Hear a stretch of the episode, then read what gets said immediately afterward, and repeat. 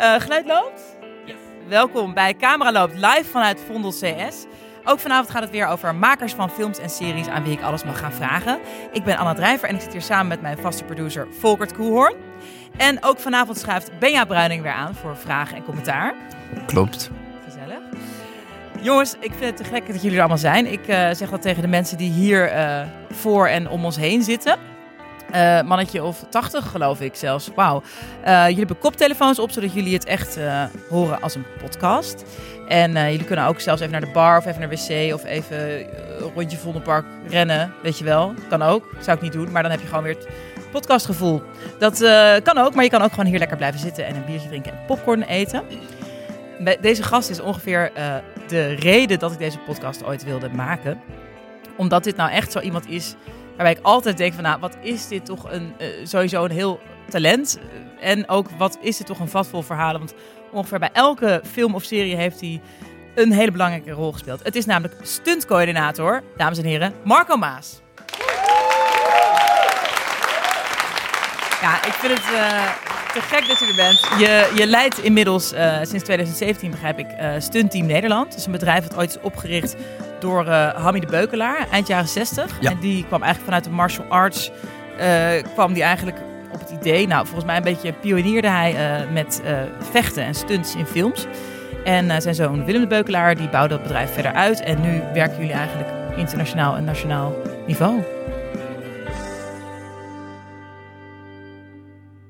Wat heb je vandaag gedaan? Nou, een heel kort nachtje was het. Want gisteravond draaiden we nog in Callans Oog. Daar heb ik nog een meisje van zeven jaar in brand gestoken. wat, niet, wat echt zo is. Dit, dit, dat is dan ten eerste in jouw geval ook echt zo. Dat is ook echt zo. En ook, zal jij er nooit gevolgen van ervaren? Nou, het was onder uh, het goede toezicht ook van, uh, van de Arbo-inspectie. En, uh, Zijn die dan ook bij op de set? Ja. ja.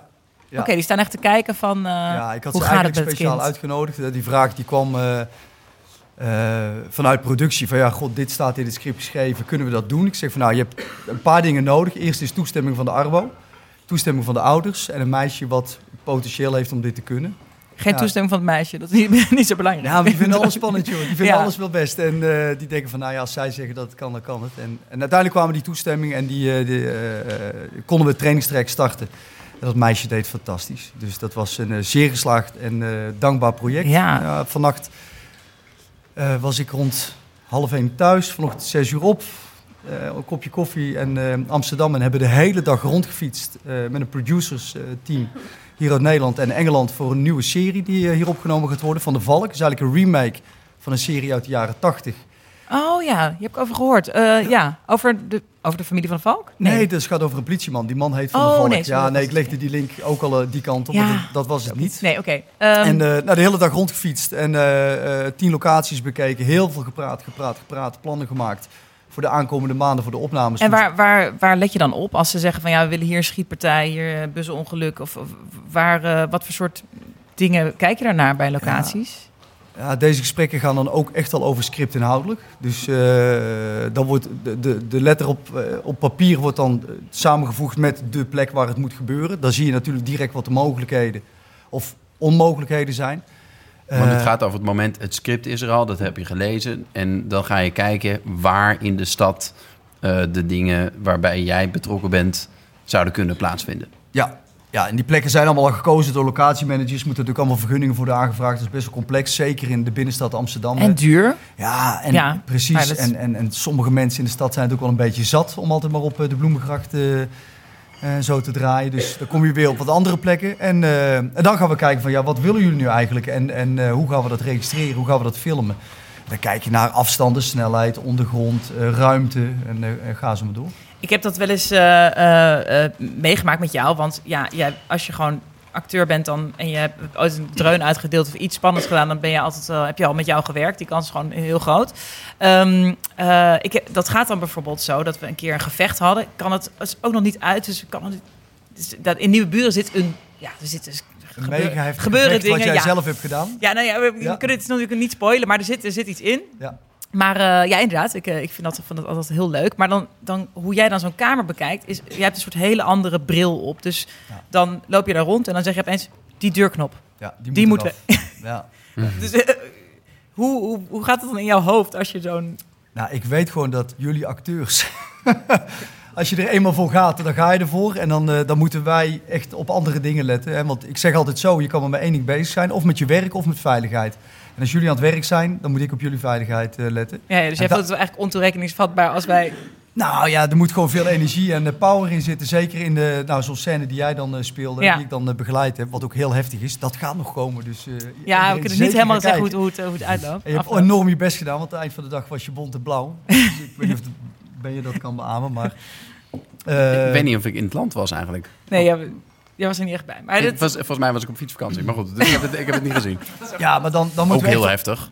Ja, maar dan moeten we echt wel letten op, eh, op alle randvoorwaarden en waar jullie zelf aan kunnen eh baseren. Want als je jezelf blesseert, dan kunnen we niet verder en dan ligt het proces stil. En dan zal er toch een vraag vanuit productie komen aan, naar mij waarom ik daar niet op gelet heb. dus jij bent dan eigenlijk ook aans- aansprakelijk. Als het door iets komt, eh, door een deurknop die er toch zat. Ja, dan, dan zouden ze me er wel op kunnen aanspreken, ja. Ja, Van Marco, dat is toch jouw werk? Dan moet jij toch op letten als stuntcoördinator? En Ja. en ja, dat is dan ook zo. En natuurlijk doe je het ook samen. En ik zeg ook altijd, acteurs staan niet onder eh, afstandsbedieningen. Dus als de choreo gezet is en de intensiteit is eh, bepaald... en je weet van, van welk stuk tot welk stuk in die choreo je gaat draaien... dan, dan ja, uiteindelijk moet ik het loslaten, moeten jullie het zelf doen. Dus als je dan iemand anders een, een scheur in zijn wenkbrauw slaat... ja, dan kan ik daar niks aan doen. Ja, het, eh, ik heb wel eens met dat je dan zo'n eh, scène gaat repeteren. Dat je dan doorneemt van dit en dat. Oké, dan hebben we hier die klap en daar eh, tegen die muur aan en la la la. En dat je dan ehm, eigenlijk al bij de repetitie... dat acteurs dan, dan al eigenlijk die waas voor hun ogen krijgen, bij wijze van spreken. En dat het al in de repetitie bijna te hard gaat. Ja, ja, dat klopt. En wat ik ook vaak zeg, en dat herken je misschien wel... is dat ik zeg van nou, we gaan het repeteren halve snelheid, halve kracht. Een Ja. hele bekende uitspraak. ja. En dan oké, nooit. en actie, en Ja. dan zie ik het en dan zeg ik Oh. prima, dit is het. Harder hoeft het al niet meer, want Ja. dan wordt het alleen maar gevaarlijk. Of Ja. juist heel rommelig. En dat willen we natuurlijk ook niet. Nee, precies. En uiteindelijk is zo'n gevechtschoreo, is, ja, is, het is maar een dansje. Maar ja, wel met een risico. Ja, ja je, inderdaad, je repeteert dat echt heel goed door. Het is allemaal, eh, misschien denken mensen dat het altijd, als het goed is, ziet het eruit als, weet ik veel, dronkenmansgevecht of wat voor gevecht dan ook. Maar het is natuurlijk allemaal helemaal Ja. goed bedacht. Nou, tenminste, jij hebt een keer, Benja, ehm Matthias Schoenhaarts. Ah, Eh, ik oh hoop ja. dat je het leuk hebt in Hollywood, eh, Matthias. Maar die, jij hebt een keer, die heeft een keer jouw neusvleugel gesneden. Over de Met een mes. de bende van Os. Klopt. Heb je het Ja. ook gedaan, Marco? Was jij Bende erbij? van Os, ja, ja. ja, ja. Nou, Is, niet- is niet nog met een asbak jouw tanden uit je mond geslagen, Ja, dat toch? klopt. Ja. Ja, dat is ook... Hij jij- is ook wel eens in beeld, dames en heren. Ja. Ja, dat is natuurlijk ook in het script staan heel vaak mensen die allerlei dingen moeten ondergaan. eh, of iets mee moeten maken. En dan komen ze ook best vaak bij jou uit. We hebben ook een keer met z'n drieën toevallig gespeeld in Belliger zelf, volgens mij. Nee, De Belliger, van- de van meneer Meneer Miller. Ja. Toen was jij de handlanger van Theo Mazen, Ja. zijn- personage. Ja. En er stond dan knappe man in het script. En Nee, dat was er- dan er stond iets anders in het script, maar dat is, dat is veranderd in knappe man. vatsige, Maas- onfitte man. En toen, kreeg jij, toen dacht ze, hé, hij moet het gewoon zelf doen. En Ja. Ehm, en dan moest jij eh, al zijn eh vuile werk eh, oplossen, volgens Ja. mij. ja, klopt. Achter Benja aan rennen nog? Of niet? Achter Daan sowieso. Nou, ik denk dat Theo achter Theo- mij aan moest ja. rennen. Ja. Maar Marco had het beter kunnen doen, want Theo was niet Theo zo kon je goed. niet bijhouden. En dat Ja. zegt hij elke keer als hij je tegenkomt, zegt hij dat. Soms is het handiger om een stuntman eh, een rolletje te laten spelen. Omdat dan is het alleen maar fysiek. Kijk, acteren is een vak. En wat jullie doen is echt een beroep. En, en de, de, eh, ik zal nooit beweren dat wij daarbij in de buurt komen. Maar als het alleen maar moeilijk kijken is, een beetje stoer doen en hard rennen en eh, vallen. En actie, ja. Dan is het makkelijker voor camera ook om, om een stuntman in beeld te hebben. Omdat ze er niet constant hoeven weg te snijden in de edit van stuntman naar de acteur. Dus dan kun je gewoon zeggen van nou nemen we daarvoor een stuntman. En nou moet ik zeggen dat mijn tijd wat dat betreft wel een beetje voorbij is denk ik. Want iedereen die nu film kijkt en mij ziet denkt oh nou let op hoor. er gaat wat gebeuren. Ja, dan gaat het wel ontploffen dadelijk. Ja, dus dat is... eh, daar moet je bijna, bijna voor uitkijken, ja. Ehm, want bij stunten denken we dus aan, aan, aan vechten. Maar wat is... Je doet van alles. Wat is de beetje de breedte van wat jullie als stuntteam allemaal kunnen fixen? Ja, waar ja. jullie mee bezighouden? Ja, we zijn natuurlijk een bedrijf. En als je een beetje kijkt naar ons bedrijf als organisatie, dan eh eh, steek daar natuurlijk boven als stuntcoördinator en tegenwoordig ook second unit director. Hebben een aantal stuntcoördinatoren, maar daaronder ook heel veel specialisten. De meeste stuntcoördinatoren hebben zelf een, een staat van dienst van tussen de 10 en 15 jaar. Want je moet natuurlijk wel iets kunnen vertellen als je wat gaat uitleggen als coördinator en weten waar je het over hebt.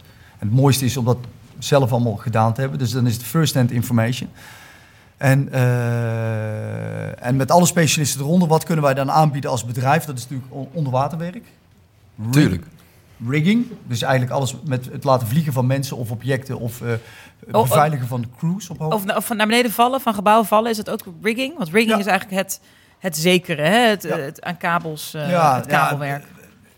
Hadden bijvoorbeeld pas een, een hele mooie val uit de Veralda-kraan, uit eh, de eh, Amsterdam-Noord en de SM-werf. Dat was overigens voor goede tijden, die trouwens tegenwoordig echt hun best doen met eh, hun buitenopnames met stunts. Ja, serieus, ik mag Ah, echt eh, maar fantastisch. is dit niet uitgezonden, zou het niet uitgezonden worden in de week dat daar ook echt iemand van af is gevallen? Dat is daarna gebeurd. Dus wij Oh, draaiden, ja, wij filmden ja. op de Veralda-kraan. Daar is het verhaal dat, dat uiteindelijk is daar een ontknoping van een verhaal. Een vrouw die vluchtte, de mast die valt naar beneden. Dan laten we dus een stuntvrouw 47 meter naar beneden vallen aan een kabeltje van 5 mm op een Jemig. remsysteem. Dus dat is, dat, is, dat is echt een hele pittige stunt. Ja. En eh, dat is dan het stukje rigging wat we doen. En eh ja, gevechtscène erbij. En inderdaad, een week later is daar dus iemand van afgevallen of gegooid. En ik weet niet wat daar de uitkomst van is. En Ja. toen hebben ze dat helemaal om moeten gooien. En toen hebben we uiteindelijk die eh, cliff hebben we nog een keer moeten draaien in een heel ander concept. En dat hebben we toen gedaan op de, de Maashavens. In een, eh, Rotterdam. Rotterdam, in een havengebied, ja. Dus een heel ander verhaal, maar... eh, Dus, ja. dus, dus ergens op de plank bij GTST ligt nog deze scène. Ja. Mhm. Waar een stuntvrouw toch wel weer een beetje risico voor heeft ge- gelopen. Want ja, dat was... het is eh, altijd risico, toch? Ja. Of, Ja. Is er eigenlijk... Kan, kan er iets helemaal safe zijn? Of kan zo'n... Zij weet, nou ja, het is, het, is, het is een kabel, ik zit vast. Maar Nou, alles op materiaal is gekeurd, getest. We hebben natuurlijk de mensen met de expertise om het te doen, maar er zit altijd een risico aan. Want als het allemaal zonder risico is, dan... eh, is het niet leuk, Wouter? Is niet waar. is. ja, niet leuk is... een- nou ja, nee, goed. Het, het heeft toch altijd met veel snelheid, hoogte te maken, dynamiek en dat soort dingen. Dus en eh, ja, helaas overlijden er elk jaar nog stuntmensen wereldwijd door stunts. Of zware ongevallen, ook op het allerhoogste niveau. Komt ook een beetje omdat de, de lat wordt internationaal ook steeds hoger gelegd. Het publiek moet eh, steeds eh, verwonderd, vermaakt, getriggerd worden om naar die bioscoop te gaan of die film te zien. Maar aan de andere kant hebben we natuurlijk ook te maken met snellere werkprocessen en, en wat knijpendere budgetten. En eh, zelfs op het allerhoogste niveau als, als James Bond. En waar een goede vriend van mij ook weer heeft gestaan bij Spectre. Maar ja, daar gebeuren ook dingen dat je denkt, was Maar het is- nodig geweest? Wordt daar dan ook minder... Ik bedoel, James Bond draait om, om de stunts, Ja. toch? Dat is elke keer weer van, wat gaan we nu weer verzinnen? Ja. Is het dan ook dat daar eh, minder aandacht voor is, denk je? Of dat, Nou, dat het risico wat ze nemen is gewoon enorm. Eh, Ze willen zo onderscheidend zijn. Dus, eh, maar dan moet ik wel zeggen dat, dat die structuur is wel anders. Hè. Kijk, ik sta bijvoorbeeld als stuntcoördinator op een film. En dan eh, regel ik eigenlijk de hele film. Maar als je stuntcoördinator bent op Bond, dan heb je onder je gewoon fight coordinators, rigging coordinators. Dat zijn allemaal toppers, toppers, toppers, toppers, die allemaal onder die ene man hangen. En die worden aangestuurd en hij controleert en supervist dat en eh, stuurt dat bij daar waar nodig. Dat wordt gigantisch goed voorbereid, getraind en gedaan. Maar dan zelfs nog kunnen op de dagen dingen voorkomen die je van tevoren Ja. niet kan bedenken. Ja. Heel mooi verhaal, of dat is een mooi verhaal, is, is, is in James Bond, is met die... eh, eh, volgens mij is dat Casino Royale. Uiteindelijk ligt er een vrouw op de weg. Hij komt er met zijn Aston Martin aanrijden. Moet er omheen en moet over de kop slaan. Dat hebben ze getest met een BMW op hoge snelheid. op een heel laag schandje. Omdat ze dan eh, nou, minimaal hoefden te werken in de postproductie. En uiteindelijk willen ze doen op de draaidag met die Aston Martin. Maar die heeft een lager zwaartepunt. En dat lukt gewoon drie keer niet. om het, op het schuintje omhoog te... Hij gaat niet omhoog. De, de auto gaat niet over de kop. Dus er zijn drie Oh. vrouwen overleden, drie stuntvrouwen, doordat die auto daarop knalde. Ja, nee, dat dan niet, want dat, dat is dan een, een, een locked-off situatie. Dus je hebt eigenlijk een camerastandpunt. De, de vrouw ligt op straat. Die halen ze daarna weg. Daarna doet de auto zijn dingen. Dat matchen ze samen. Maar toen kwam de oplossing. Toen zeiden ze, weet je wat we doen? We gooien gewoon een stikstofkanon in, de, in, de, in, de, in, in die eh, Aston Martin. Daar werken wij zelf ook mee. Ook, eh, heb ik zelf ook een aantal keer stunts mee gedaan. Dat moet je zien als een kanon wat een paal uit de auto schiet. Waardoor dat de auto met kracht omslaat. Nou, die hebben ze ingebouwd. Eh, ze rijden 110 km per uur. Die paal gaat eruit en die auto is geloof ik 10 keer over de kop geslagen. Oh. Alles helemaal ja, boven verwachting heftig. Eh, ja, dus ook en daar dat is gedraaid en dat zit ook in de film. zit ook in de film. Volgens mij Ja. hebben ze daar nog een award mee gewonnen zelfs. Ja? Want dan is het in één keer, ja, te gek en top, maar je kan het niet voor voorspellen. beste Nee. stunt of zo? Ja, meeste car rolls.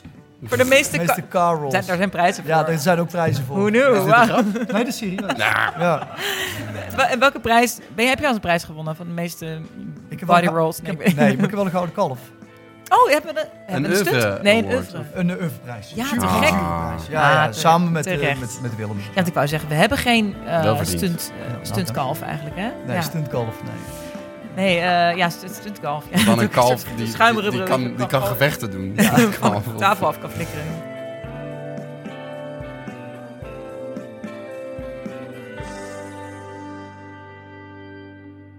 Dus je had het over onderwaterwerk. Ja. Duik jij zelf ook? Of heb je daar inmiddels Ja. een team? Wat, dat doe je Ja. zelf ook nog? Ja, ja, ja. Iedereen die verdrinkt in series, films. Ja, ik vind het vooral, ja, ik vind het vooral heel leuk om te doen. Kijk, ik ben ooit begonnen als, als sportdocent. En eh, eigenlijk stond alles in mijn leven niet in het teken van ik ga stuntman worden en, en wil allround worden. Maar ik vond gewoon altijd alles leuk om te doen. Dus ik ben mezelf gaan verdiepen in duiken. En op een gegeven moment werd ik masterdiver. En in rigging werk ik op hoogte. Ging cursussen doen, ook militair. Ik heb bij het Corps Mariniers gezeten, daar als instructeur gewerkt. Eh, en alles wat ik eigenlijk deed, uiteindelijk ging dat in dat mandje aan ervaring. En dat is voor mij nu toepasbaar. Ja. En heb, ben je ook nog eens eh, gediplomeerd om het zeg maar te mogen doen. Maar vanuit dat sportinstructeurschap vind ik het gewoon nog steeds leuk om zelf op de set te staan. Om, eigenlijk is dat voor mij het buitenspelen. En want ik kan wel altijd op kantoor zitten en die back-office bestieren van die twee bedrijven die we hebben, in België en in Nederland. Maar dan ben ik alleen maar met eh, het papierwerk bezig, terwijl het juist zo leuk is om Op de set de crew, dat te met- maken. met, ja. met iedereen samen dat soort dingen te doen. En hoe hou je die verdeling dan in de gaten? En, en, hoe- en wat is die verdeling voor jou nu? Ja, die is heel slecht. Het zijn nu geloof ik een beetje lange dagen. Hè? Ja, het is, het is eigenlijk, eh, nou ja, zakelijk is het elke dag wel drie, vier uur back-office. En daarnaast dan gewoon de uren die op de set draait. Ja, Ja. ja. en, dan, en we hebben natuurlijk een fantastisch team met zoveel goede, talentvolle, jonge coördinatoren op dit moment. Die er alles aan doen om eh, naar steeds hoger niveau te komen. Met een aantal seniors erboven. We zijn een heel transparant bedrijf wat dat betreft. Hoeveel mensen werken er bij jullie? Vier man in loondienst en eh, een core team van 12. En dat kunnen we uitbreiden met, met, met eh, specialisten. Nou, eigenlijk vanuit heel Europa, omdat ons netwerk gaat over heel Europa. Omdat we daar ook veel gewerkt hebben, maar ook hele goede contacten leggen. Ja. Ja, te gek. En bijvoorbeeld eh, eh, vuur. Eh, je zei net al, ja, je Ja. hebt gisteren dus iemand in brand gestoken. Dat doe, jij, doe jij dat ook? Of is dat niet echt jouw specialiteit? Hebben jullie een echte, een echte pyromaan in huis die daar weer net weer wat, wat... Of is dat ook jouw expertise? Nou, die expertise hebben we samen opgebouwd door de jaren heen. Wij zijn eigenlijk echt met brandstunts. Dat deden we vroeger al, maar dan ook een beetje op de ouderwetse manier. Maar door de Wat is jaren de ouderwetse manier? Ja, dat is gewoon ik heel weet- dik ingellen met cooling gel en dan hele dikke lagen bescherming eroverheen. En dan smeren we elkaar helemaal in met behanglijm. En dan, ging het dan in, hè. en dan, de, en dan de fik erin. Ja, dat, zo ging het echt. Smeren we elkaar helemaal lekker Ja, in maar alles, alles, alles gaat natuurlijk steeds beter. Tegenwoordig werk ik alleen nog maar met vloeistoffen en met heat shields. Dat zijn er weer gels die we uit Amerika halen. Ja, dan moet je dus ook maar op de hoogte blijven van wat, wat de chemische Ja. industrie nou weer voor een leuk foefje heeft voor Ja, jullie. klopt. En er zijn natuurlijk bedrijven daar die dat allemaal ontwikkelen. En dat is dan allemaal, eh, kan je dan weer inkopen. Kan je overigens alleen maar kopen als je dan een coördinator credits hebt. Meer dan, ik geloof, 10 op de IMDb. En dat is de International Movie Database. Ja. Anders verkopen ze het niet zomaar aan je. Heel goed, heel goed. Ja, dus ook een beetje kwaliteitsbewaking. En, eh, ja, en zo zijn we langzaam gaan doorontwikkelen. En wat tegenwoordig heel nou, ja, hot is om te proberen, zijn die naked skin burns. Dat is eigenlijk dat het vuur direct wordt aangebracht op de huid. Alleen dat vind ik... Heel hot om te Want, proberen. eh, Ja. maar en, en, Ja. en hoe, hoe werkt het dan? Want dan, dan hoe, wat, Het product wat ze daarvoor gebruiken is, is geheim. Dat geven ze ook niet vrij. Het is ook heel moeilijk om het te achterhalen. Want ik, ik ken wel wat mensen uit de, de petrochemie nog die wat dicht bij laboranten zitten. Dus ik heb al eens gevraagd. ja, van, wat is dit goedje nou? Want futsel het eens even. Dat Ja. was niet heel makkelijk. En dat werd ook heel kostbaar. Ik denk, joh, nou ja, dan koop het gewoon maar eh, in, in LA. Maar dat ziet er, dan kan je dus eh, je, je, je huid echt alsof je er gewoon Ja. eh, brandende benzine opgooit. Kijk, het ding is dat als iemand Laten in brand gaat, hebben we altijd heel veel kleding aan. Omdat ja, je wil beschermd zijn. Maar daarom zijn ze een product gaan ontwikkelen wat je op de huid kan smeren. Dat is eigenlijk een, een, een gellaag waarop de brand vloeistof wordt aangebracht. En als je dat aansteekt, dan de vlammen maskeren dan de gel nog een beetje. En dan is het net Ah. of, je dus, of de overgang van de kleding naar de huid wordt gemaakt. En dat ziet er wel te gek uit. Wauw, te gek. Want in we hadden de, vorige aflevering met Herman Piet heel veel over brimstone. En, daar, is- en over eh, het vuur daarin. Ja. Eh, er is een, daar zit een personage van Guy Pearce. Ja, we kunnen niet praten over dingen waar jij nu aan gewerkt hebt die nog niet uit zijn. Maar brimstone is uit, dus dat Ja. gaan we gewoon spoilen. Anders moet je het nu kijken. Eh, daar gaat Guy Pearce op een gegeven moment in de fik. Ja. Eh, hoe, tot wanneer is hij het en wanneer is het dan stunt? Want ik, ja, ik kijk die film en ik zie gewoon, jeetje, wat jammer. Hij, Ja. wat jammer, die acteurs in, Ja. in de brand gevlogen. Als je Guy Pearce ziet, dat is, eh, dat is eh, CGI. Dus dat is zijn hoofd Oh, eh, is, is, is eh, op een... eh, ik dacht, dat je ging beginnen met als je Guy Pearce ziet, dan is het Guy Pearce. Ja, dat lijkt mij heel maar logisch. nee. Maar Nee. dan is het CGI. In het brandmoment, hè? In het Ja, brandmoment, ja. ja. Oké. Dus eh, eigenlijk vanaf het moment dat er vuur is, ben ik het. En, en op het moment dat je met vuur Guy Pearce ziet, dan is het zijn hoofd geprojecteerd op een masker wat ik draag. Oh, wat grappig. Heb je dan een, zo'n groen, een groen masker met puntjes? Of wat heb je dan? Zwa- ja, een zwart masker. Zwa- ja, dat is dan een Nomex masker waar dan de gaasjes zitten, wat was een full burn. Dus dat betekent dat je volledig in brand staat. Dus van boven naar beneden. En wat ervaar jij dan? Wat, wat, wat voel je dan letterlijk op je... Nou, zal ik, gewoon- zal ik zeggen, Ja, ik, wij hebben geen idee, hè? Ja, omdat ik door die shotgun eh word geschoten en achteruit het Door een raam? door een raam heen ga, dacht ik alleen maar als ik nou maar niet mijn kop stoot tegen die, die spon, want het raam was maar heel klein. Dat is het enige wat Dat was jouw enige... En voor de rest in brand, ja, en de brandstand, dat maakt me niet zoveel uit. Maar voel je wel hitte? Voel je Nee. wel dat het prikt Nee. iets? Nee? Maar je voelt helemaal niks. Dat is helemaal niks. Best Nee. saai En, eigenlijk. nee, nou, Saai het voordeel van een, stunt, ja, het ja. voordeel van een full burn is, omdat je zo goed beschermd bent, je staat helemaal in brand, ben je overal beschermd. Maar als je een partial of een half burn hebt, dat betekent dat eh, een deel van je lichaam in brand wordt gestoken, maar dat we je gezicht nog steeds zien. En dan is de kans groter op verbranden. Ah, want dat moet Ja. gewoon bloot blijven. Ja. Dus, oké. Ja. Is wel eens misgegaan? Heb je wel eens... heb je- Nou, ik had voor Arne Tonen, de regisseur van Baantje, ja. die heeft een, eh, een, een soort van eh, eh, zielsproject waar hij al lang aan werkt. Dat heet eh, Godspeed. En dat, is een heel bizar verhaal, maar on- onwijs, met, met onwijs veel visie en talent. En daar zit een hele grote brandstunt eh, zat daarin. En eh, met motorrijders en noem maar op. En, en toen zei ik van, nou ja, goed, om jou te helpen, hebben we dat gedaan voor hem. Overigens voor niks. Is die film gemaakt al? Nee, nog niet. Oh, Oké, oké. Maar met heel veel liefde en plezier. En eh, En Arne Dus is ook een- een een- motor een guy, soort- moet ik Ja, even bij tuurlijk. Hij Dus is motorfanaat. Ja, en dus dat was- aan Ja, en hij had er zo hard aan gewerkt. Dus dat was fantastisch om te doen voor hem. En, eh, dus ik zeg tegen mijn collega's, want ik dubbelde daar in eh, Tigo Gernand. Ik zeg van, eh, nou even goed fikkeren, want god, voor Arne moet je het even goed maken. Nou, dat heb ik geweten, want ik kwam zonder wenkbrauwen en, Nee, echt? en wimpers thuis. Ja, ja, dat, dat mijn vrouw zegt, wat heb jij nou? Ja. En hoe lang duurt dat voor die dan weer terug zijn? Nou, dat was denk ik wel een halfjaartje, ja. Ja, echt waar? ja. Leuk, je vrouw is hier ook. Die zit hier ook te knikken. Ja, dus, ja, ik zou, ja, ik zou hem af en toe wel knijpen, inderdaad. Het is misschien wel goed dat je niet alles weet wat hij, wat hij doet op een dag. Ja. Ehm, over Baantje Begin, daar hadden het, eh, dat die, die, draait, eh, die draait in de bios. Gaat supergoed. Het is echt eh, te gek. Daar gaan heel veel mensen heen.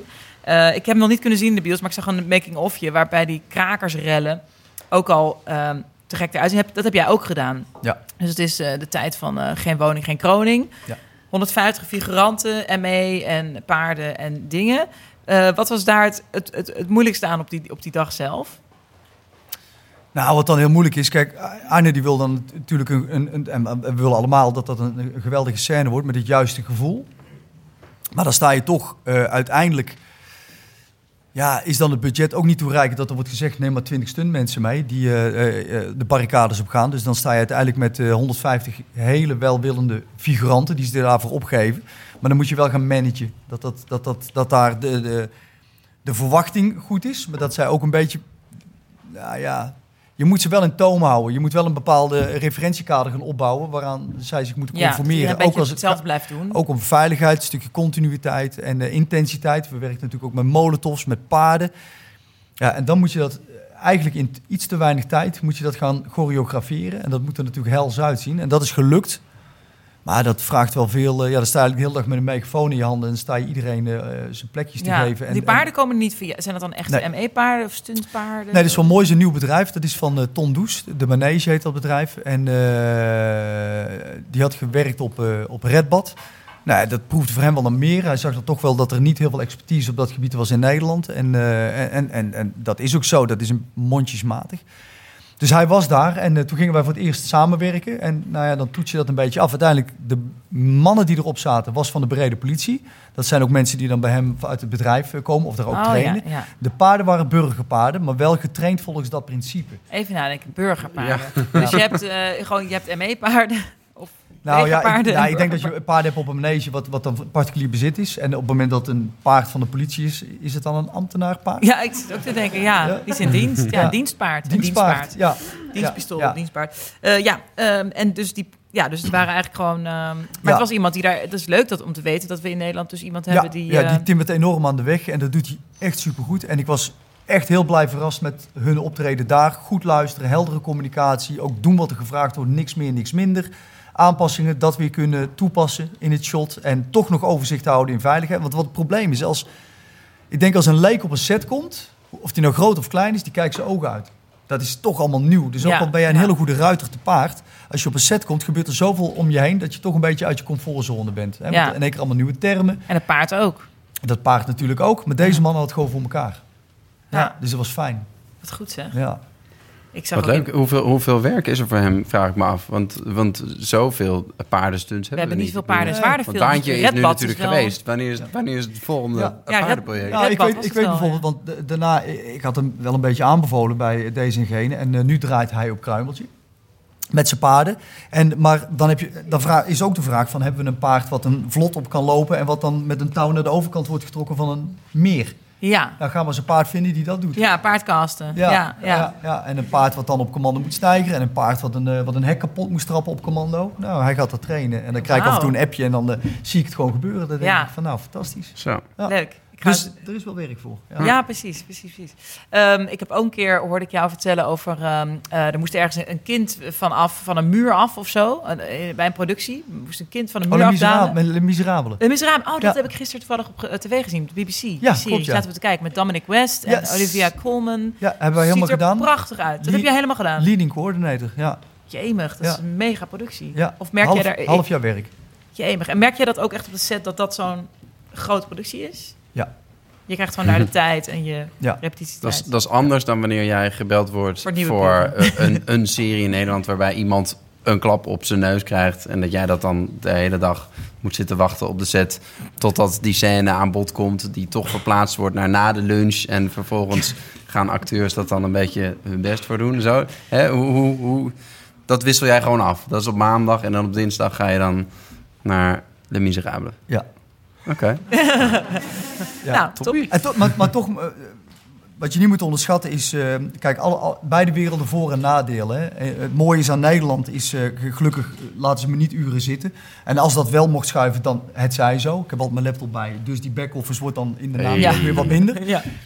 Eh, het werkt ook heel snel, het werkt ook heel prettig. Er is veel vertrouwen. En omdat we elkaar de meeste wel kennen, kunnen we heel snel schakelen. De Miserabele is gewoon uren, uren meetings, praten, bespreken, verzekeringen, risk assessments, eh, inschalen. Ja, die risk assessment, daar eh, heb ik het al over gehad. Wat, hoe, wat is dat precies? Eigenlijk is een risk assessment iets, iets heel eenvoudigs. Hè. We moesten ook online cursussen doen bij de BBC om daar uiteindelijk eh, bekwaam in te raken. Maar een risk assessment is niets. Het klinkt heel gewichtig, maar het is niets meer als dat je inzichtelijk maakt op papier en daarmee ook aan je collega's. Wat gaan we doen vandaag? Wat zijn de risico's en wat zijn onze veiligheidsmaatregelen? That's it.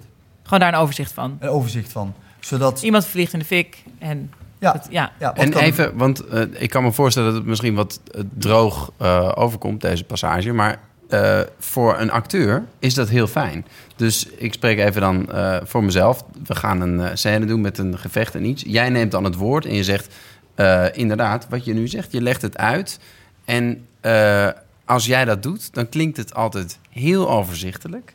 Eenvoudig. Eenvoudig. En alsof we voor de En leuk. klaar zijn. En, leuk. Ja. En, maar dat is, dat, is, dat is niet altijd waar natuurlijk. Maar het is wel eh, het is heel fijn voor een acteur om, om een rustgevend iemand tegenover je te hebben die zegt: Ik ben verantwoordelijk voor, voor de veiligheid en het gaat goed komen. Ja.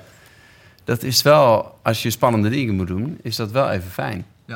Om vervolgens te spelen dat je verzuipt. Wat ik een keer had onder water. Ja, vond ik vreselijk. Was gewoon was ik gewoon niet, niet echt goed in. Maar ook met iemand van jouw team eh, eh, gedaan. Dat soort dingen. Dus als je dat ja, moet spelen. Het is gewoon toch wel fijn om te weten dat, dat er een uitweg is. Als je daar op de bodem van een zwembad Ja. zonder lucht zit. ja, dat er een plan is. Ja, dat er een goed plan is. Dat, en dat er van tevoren. En daarom is die first-hand information zo belangrijk. Dat degene die het jou uitlegt, niet het vertelt omdat hij het heeft, ooit heeft gezien of Op gehoord. YouTube. Maar dat echt kan zeggen, ik kan jou nu Ja. vertellen wat je dadelijk allemaal gaat ervaren. Eh, je zal die momenten herkennen. Zo gaan we daarmee om, zo gaan we dat doen en deze stapjes gaan we maken. Ja, En, en dan inderdaad zo simpel mogelijk, Ja. helder, overzichtelijk. En dan stapje voor stapje er doorheen. En soms kan je snel doorschakelen, soms even terugschakelen. Totdat je er uiteindelijk komt. ja. En dan heb je dat vertrouwen om Ja. te spelen dat je verzuipt en niet echt te Ja. verzuipen. Eh, maar bij die eh Les Miserables was er dus ergens een kind wat van een muur moest of zo. Ja?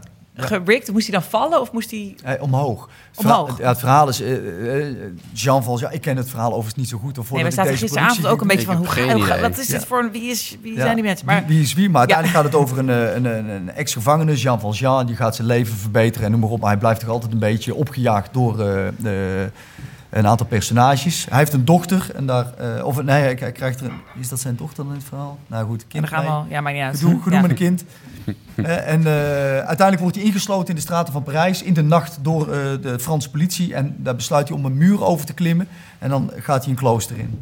En, eh, maar dat kind moet mee. Dus dan klimt hij omhoog. Een lijn naar beneden. Zij knoopt zich vast. En hij trekt haar omhoog. En dan aan de andere kant. Dus productie zegt, hoe gaan we dat doen? Ik zeg, nou, eh, gewoon met dat eh, kind.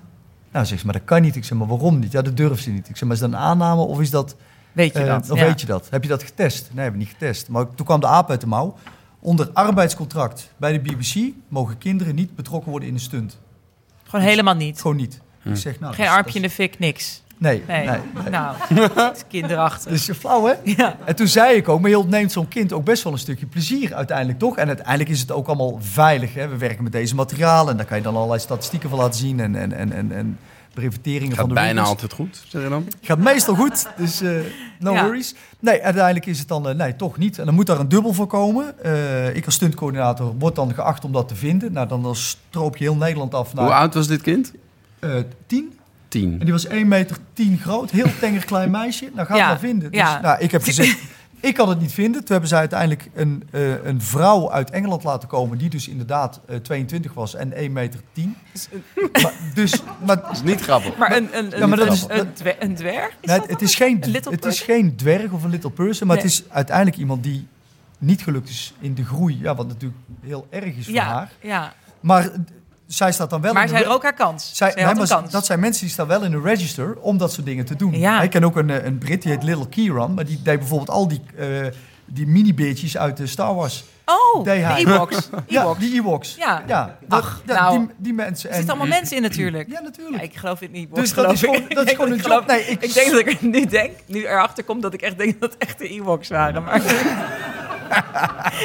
ja, ja, Ja. met Ewoks gewerkt. Nee, oh, er zitten gewoon mensen in. Ja, maar dat, maar dat meisje komt en, en dan komen die Britten, die komen uiteindelijk... Kijk, dingen zoals wij filmmensen Engels horen praten, denken we direct, oh, die weten het beter. Want als je Engels praat, dan weet je het. Daar is het uitgevonden, Hollywood, zo zitten we toch een beetje geprogrammeerd. Maar heel vaak blijkt het tegendeel, omdat wij in Nederland ook behoorlijk boven de Ja. stof staan. Dus toen met dat kind, toen op de draaidag zelf moest ik bij productie komen. En die zei, ja, ja Marco, maak ons toch zorgen. Hoe gaan we dat nou aanpakken? Ik zeg, nou, je weet wat ik wil. Ik zeg, je weet wat Wat ik echt wil, kind. wil doen voor Ja. je. En toen zag ik ze twijfelen. Ik zeg van, nou, weet je wat? En ik had al, we hadden al best wel een hoop mooie dingen gedaan. Dus ze hadden echt al heel veel vertrouwen in ons. Ik zeg, weet je wat we doen? We gaan gewoon met dat kind aan de slag. En als je denkt, nu wordt het te gek, dan grijp je in. Oh ja, ja laten we het zo doen. Dus even einde nacht alles met kind gedraaid. Ja, die vond het gewoon allemaal prima. Fantastisch. Te gek zijn. Ja. En wat vond de BBC dan? Want het mocht niet. Ja, ik denk dat ze dat dan gewoon niet melden. En waar Oh, de goed. shots op de rug zijn, nog op zeggen gewoon van, ja, dat was de, zo dat was de about stand. this episode. Nou, misschien staat er ook in de papieren wel, Nee. in de credits wel, dat die, eh, Ja. die dame van 22 Ja. van 1 meter 10, dat die het heeft gedaan. Ah, Gesjoemel, misschien wel. Eh, ja. Ehm, in, eh, in Nova Zembla heb je ook gedaan, Ja. toch? Heel veel ijs- en ijsberen scènes en zo. Ja. Is dat dan een heel leuk project voor jou? Dat je denkt van, oeh, Nova Zembla. Of, Nou, ik vond het fantastisch om met Reinhard Oelemans te werken. Ja, dat vond ik echt heel leuk. Heel veel maar je hebt Komt de Vrouw bij de Dokter toch ook al gedaan? De, Ja. onge- de ongeluk bijvoorbeeld? Ja. Ja, Ja. dat soort dingen. Ja. ja, ja. hey, daar weet ik ook een verhaal over. Over een, een, eh, een stunt die, of een gevecht daar. Was jij daarbij? Wat bedoel je? Maar er komt een vrouw bij de dokter. Ja, daar is ook wel een, eh, nog wel een, een pink gebroken. Weet ik toevallig. Was jij daarbij of niet? Ah, ik weet het. Het is toevallig iemand er hier in de zaal toevallig ook nog iemand in het publiek. Dat niet vriend van ons, die speelt, eh, eh, gebroken is, maar Die speelt een, een zieke broeder, of een eh, artsassistent of een arts in opleiding. Nou ja, goed, iemand die ergens een, ja, chemo-infuus waarschijnlijk aan moet leggen. Toch? Ja, precies. maar en, dan, en dan wordt, wordt Barry, Barry wordt boos. Barry, ik weet niet, die wordt dan helemaal boos. Stijn. En er is, er is een conflict en met die verplegers en was doktoren die daar zijn. Maar daar was jij dus niet bij. Nee. Nou kijk, en dan Kijk, David, breken er dus pinken. ja, David de die zit hier, dat is een acteur. Die heeft dus, heb je echt je pink gebroken? Nee, toen, David? niet David, een figurant. Een figurant. Precies. Ik keek toe. Ik had een heel klein rolletje in die scène. En, eh, en eh, er moesten dan twee verplegers. Die moesten. eh, Barry Atma moest mij willen aanvliegen. En twee verplegers hielden hem tegen. En dat, ehm, nou, dat deed iedereen zo lekker fel. Dat er dus op een gegeven moment Barry zo'n beweging met de elleboog naar achter maakte. En toen zag je een van die verplegers, dat waren dus twee figuranten, die zag je echt in één krimpen van de pijn. Maar hij speelde door. En toen, en toen was de scène gestopt. Eh, dus er werd gestopt. En toen zei iedereen, nou prachtig, prachtig, echt heel goed gedaan, super fel. En toen stapte die ene figurant heel bleek naar voren en die zei, ehm, ik heb mijn vinger gebroken. En die stond echt in een haakse hoek Oh, op zijn hand. Dat was echt ongelooflijk. Maar had de hele scène Oh. afgemaakt en die tekens ook gebruikt. Maar het was wel duidelijk Oh. dat je er niet bij was. Ja. Ja, daar was je dus niet bij. Nee, Eh, maar, eh, maar wel, ja, met, met Reinoud, die, er ook, eh, die gaf jou ook gewoon lekker de ruimte om dat helemaal te doen. Ook Nova Zembla dus ook. Ja. Er zit ook een scène in met Duitse Kroes op een schommel. ja. Is dat dan nog anders? Heeft zij een ander verzekeringspakketje zeg maar, dan wij? Daar ben ik dan benieuwd naar. Ja, ik, heb, ik heb geen idee hoe dat, dat zat. Maar wat wel leuk is, mijn stuntlijst zat erop. En toen kwam een, een van de producenten die kwam ook zeggen... ja, we hebben nog één rigging dingetje. Eh, volgende week. Ze weegt niks. Met Duitse Zo koers op een schommel. Mijn, mijn week stond vol, maar ik zeg nee, ik ben vrij. dus, dus ik heb alles geschoven. Maar uiteindelijk was er nog best wel een grote rig om inderdaad te bouwen. Want het was natuurlijk en de schommel. Maar mijn dochter kan ook al schommelen. Die is 2,5. Ja, maar deze Gaat meestal goed. Deze schommel moest gebouwd worden in eh, de nieuwe kerk. Of in de oude kerk in Amsterdam. Op de Wallen. Ja? Oh, op de, ja, Ja, op de dus in ja. die balken hoog. En niet alleen de schommel, maar later ook nog een heel platform waar ook de camera aan vast zat. Dus het is eigenlijk zo'n hele grote, eh zo'n grote een, als een deze eettafel waar we nu over zitten. Zoiets met ja. een camera Ja, en- erop ja. en Duitse. Ja, en Duitse. En dat moest dan in, eh, in beweging blijven. Ja. En dan Ja. bouw jij dat hele gevaarte. ja, dat bouw ik dan in de kerk. En dat bouw ik dan ook zo dat het ook lijkt alsof het inderdaad alleen maar van oude touwen is en hout en noem maar op. Maar Ja. daarin eh, lopen dan staalkabels. Van verwerkt. 5 mm dik. Precies, die dan nou ja, de veiligheid kunnen garanderen. Ja, maar het allerleukste was misschien nog wel dat eh eh Duitse, die moest dan de hele tijd schommelen. Maar ja, dat, dat was dan moeilijk met de jurk en noem maar op. Dus ze vroeg, je kan me beter duwen. Ik zeg, ja, dat is goed. Dus ik, Ja, duw- dus ik heel netjes op het plankje. En toen zegt ze, je kan beter op mijn billen duwen, want je duwt het plankje onder mij vandaan. En terwijl, is waar gebeurd hè, is waar gebeurd. En terwijl ik, ik denk een uur lang Duitse de billen heb geduwd. Is echt waar. Stond, stonden alle grippers en de gaffers, die stonden echt zo van... Oh jongen, jij, jij gaat zo klap krijgen. Dadelijk. Ja, Ja, je kan me beter bij mijn, je kan me beter bij mijn billen beduwen. ja, ja precies. Heerlijk, het dat Friese accent. Oh, Ja. geweldig. Ja. Oh, wat heerlijk. Nou, die scène was al een, droom, een droomscène in de film, geloof ik. Maar het was dus ook een redelijke droom. Ja, het was hard werk hoor. Hey, na een uur ben je het echt van beu. Zelfs de douw. Ja. Zelfs Duits. Oh, wat grappig. Eh, maar het is niet zo dat je bij haar nog allemaal extra hele enge papieren contracten kreeg van... Als zij valt, Nee. dan moet je Victoria's Secret betalen. Nee. Oh, Nee.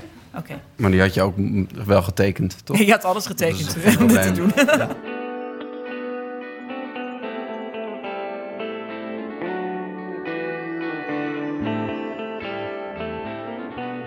Gaat er wel eens, eh, jullie doen ook alles met auto's en, en volgens, kan, jij kan alles, dat vind ik ook altijd heel grappig als wij dan werken met jou. Jij, je kan jou op een voertuig zetten, maar maakt niet uit. Space shuttle, eh, tractor, eh, boot. Je zet jou daar gewoon zo in en zegt hier is de sleutel. En dan ga jij gewoon dat besturen. Ja. Hoeveel rijbewijzen of hoe, hoe heb je dat dan weer geleerd? Of... Even tellen. Nou ja, wat ik, wat ik eigenlijk zeg is, is do- door mijn hele verleden heb je zoveel interesses gehad en dingen gedaan en ondernomen. En, en nou ja, dan ga je nog eens een keer een vaarbewijs halen en een extra rijbewijs. Motoren doe je ook? Ja, motoren niet. Motoren niet, nee. Nee. Waarschijnlijk heb je nooit op een motor gezien eigenlijk. Nee. Eh, maar eh, grote trucks? Ja. Ja. Ja, de, bij lijn 32 heb ik nog een Amsterdamse stadbus van eh 12 Ja. ton op zijn kant gegooid. Dat Maar was toch ook met was- stikstofkanon, of Met zo'n niet? stikstof Dat was toch iets misgegaan? Hij is vreselijk misgegaan. Ja. dat, Vertel. Vertel, dat nee, je maar er kijk, bent. oké, eh, lijn 32, ik weet niet, het is alweer een paar jaar geleden. Niet iedereen heeft het gezien, maar Nee. die hele serie, allemaal verhalen en bij elkaar in elkaar geschoven. Heel mooi, eh, heel mooi verhaal. Maar het gaat allemaal om één busongeluk. Ja. Dat, want dat, die bus, die, eh, ja, die, die, de ontploffing in de bus. Ja. De bus schuift een rechtsgebouw naar binnen. En vanaf daar het hele, zeg maar, Ja. belangrijkste van de hele serie. ja, en wij verkloten het. Hoe, hoe dan? Nou, eh, het is niet helemaal waar. Is, eh, er was op een gegeven moment een discussie met, eh met Maarten Treurniet, de regisseur, over ja, gaan we het in post doen of gaan we het live doen, in, in camera. Wat uiteindelijk altijd het mooiste is. Post was toen nog niet heel overtuigend, dus toen hebben we gekozen om het in camera te doen. Dat is een hele dure stunt natuurlijk, grote zware bus. Toen hebben wij gekeken van wie heeft nou de expertise om de techniek in te bouwen om te garanderen dat dit gaat lukken. Toen kwamen wij bij Bickers Action, die zit in Engeland. Dat is gewoon een groot engineering company voor stunt rigging en stunt engineering. En die, ook James Bond, alles noem maar op. Dus we bellen die gasten. Van jongens, dit is eh, het plan, kunnen jullie dat doen? Ja, dat is Marco geen probleem. Dus zij komen naar Nederland. Ze hebben een week de tijd om die bus eh, te prepareren. Er gaat een stikstofkanon in, mansgroot. Dus echt, echt twee meter hoog, zo'n cilinder met, met, met eh, wat duizend liter stikstof. En, en eh, man, man, niet normaal. En hoe, ehm, hoe ontsteekt dat? Of hoe Eh, eh, het, je zit, dat... het zit in een drukvat. Dat Ja. zit met, met hele grote slangen gaat dat naar dat kanon. En als je een, een, een elektronische hendel over, opendrukt, dan gaat al die stikstof van het drukvat in één keer op die, op die cilinder. En die slaat hem dan aan de onderkant uit, waardoor dat de auto moet wijken voor de cilinder. Dus de Ja, bus die slaat wordt afgezet als het ware. Ja, soort- precies. Dus, en eerlijk waar, en eh, eh, Willem en ik deden dat samen. En zij waren aan het eh, bouwen aan, de, aan die bus. En wij komen op een dag kijken. En toen, toen zeg ik nog, ik zeg, zit dat nou allemaal wel heel goed vast, weet je wel? Ja, Marco, no worries. We doen het altijd zo. Ik zeg, maar goed, met, met lorries, met vrachtwagens. Ik zeg, maar dit is een bus, hè, die weegt nog 4 ton meer. En slagkracht, versnelling van de cilinder. En nee, maar echt geen zorgen. Nou, dus wij gaan rijden op, eh, op die dag. En ik schiet dat kanon af en eh, die ging dwars door het dak. En die lag 200 meter verder, lag heel die cilinder in een veld. Ja, ja en de bus helemaal eh, kapot, dak kapot, alles kapot. Oh, dus en, het was maar niet- eigenlijk alsof er een raket in de bus Ja. was afgeschoten. Die gewoon, Ja. Dat is eigenlijk wat er gebeurd is. Ja. Gewoon een raket afgeschoten. ja, en gelukkig landde die in een weiland. Maar, eh, maar als de bus eh, 45 graden al verder was doorgedraaid, dan was die waarschijnlijk in de koer geland. En dan hadden we misschien wel eh, vier man eh, Ja. kunnen brengen. Dus eh, Ja, ja, dat. Natuurlijk, ja. Het is dan, en mijn eigen vrouw stond er ook eh, tussen. Ja, oh jemig. ja. Dus ja, dat en... eh, En je hebt En geen toen? stunt. Want, Nee, en, en- je hele serie gaat over die stunt. Ja, ja, ja, dat is natuurlijk een enorme verzekeringskwestie geworden. Waarbij Bickers Action wel de verantwoording heeft genomen. Oh, dat en uiteindelijk met IDTV dat eh, helemaal heeft eh, opgelost. Uiteindelijk is er een nieuwe bus aangekocht. Die is toen naar Engeland gegaan. Die hebben ze toen in alle rust beter voorbereid. En twee maanden later hebben we het alsnog gedaan. Toen is het gelukt. Dus die bus is gewoon één keer het kanaal overgegaan om helemaal te preppen. En weer Ja. met een bom erin weer teruggekomen. Ja. Nou, dat kan ook allemaal maar. Nou ja, juiste papieren. Ja. ja. Dus ze hebben zich wel kunnen revancheren. ja maar dat is, dat is wel een ding. En eh, de- eh, we kunnen er wel ja, lachen om. Het mooiste verhalen zijn de verhalen die misgaan. Hè? Dat is altijd zo. Maar als je niet de kans krijgt om dingen echt te testen. En dat is wel wat ze goed doen met die grote blockbusters. Alles wordt getest, want ze willen gewoon shotgarantie. ja. En wij kunnen heel veel garantie eh, bieden uit eh, ervaring. Hè, door, maar, maar op het moment dat dat een stapje verder of hoger moet, dan hebben wij ook een testmoment nodig. En anders moet je ook de verwachtingen weer gaan eh, Ja. managen. En soms dan pushen we het ook wel een stukje verder. En eh, we hadden pas voor, eh, eh, voor een film van Elbert van Strien, zouden met een grote pick-up over de kop gaan. En daar hadden we ook een nieuwe schans voor, nieuwe methoden en noem maar op. Iets te kleine set, maar goed, het past allemaal net in de theorie, maar het is uiteindelijk niet gelukt. Wel een enorm ongeluk met een hele goede crash, maar niet over de kop. Kak. Heel raar om Ja. iemand heel enthousiast te zeggen. Groot ongeluk. Ja. Maar ehm, dat was wel bruikbaar. Want het Ja, heel bruikbaar en ja. dat, fantastisch. En in, in theorie vertelde het verhaal nog ietsjes beter. Ook omdat we uiteindelijk met greenscreen en, en backplates met de acteurs toen in die auto hebben gewerkt. Dat samengevoegd. Maar je bedoelt eigenlijk, je moet eigenlijk wij- tien keer iets over de kop laten, eh, kunnen laten gaan. Ja. Om te weten precies Ja, hoe ik- je het timed en hoe Ja, het ga- gaat ik heb nu ook vier eh, auto's heb ik aangekocht. Daar zitten allemaal kooien in. We moeten alleen nog een vrije dag hebben om op een eh, afgesloten terrein die auto's, eh, om, dat, dus, om die data te verzamelen. Ja. Ja. ja, dat wordt er ook bij. Ja. Ja. Wauw. Ehm, eh, ik, ik wil ook trouwens eventjes, eh, eh, nog even zeggen dat we hier uit het publiek hebben jullie vragen kunnen, kunnen opschrijven. Dus we hebben vandaag... eh, dus- mag ik eerst nog een vraag? Want, ja, zeker. maar ik zeg eventjes dat ik hier ga ja. met briefs. Omdat ik dus vandaag hebben we dus geen eh, eh, Twitter-vragen, maar gewoon live vragen van ons live publiek. Ehm, nou, eh, jij zei laatst ook tegen mij dat je eh, per ongeluk een auto in de prak had gereden. Oh ja.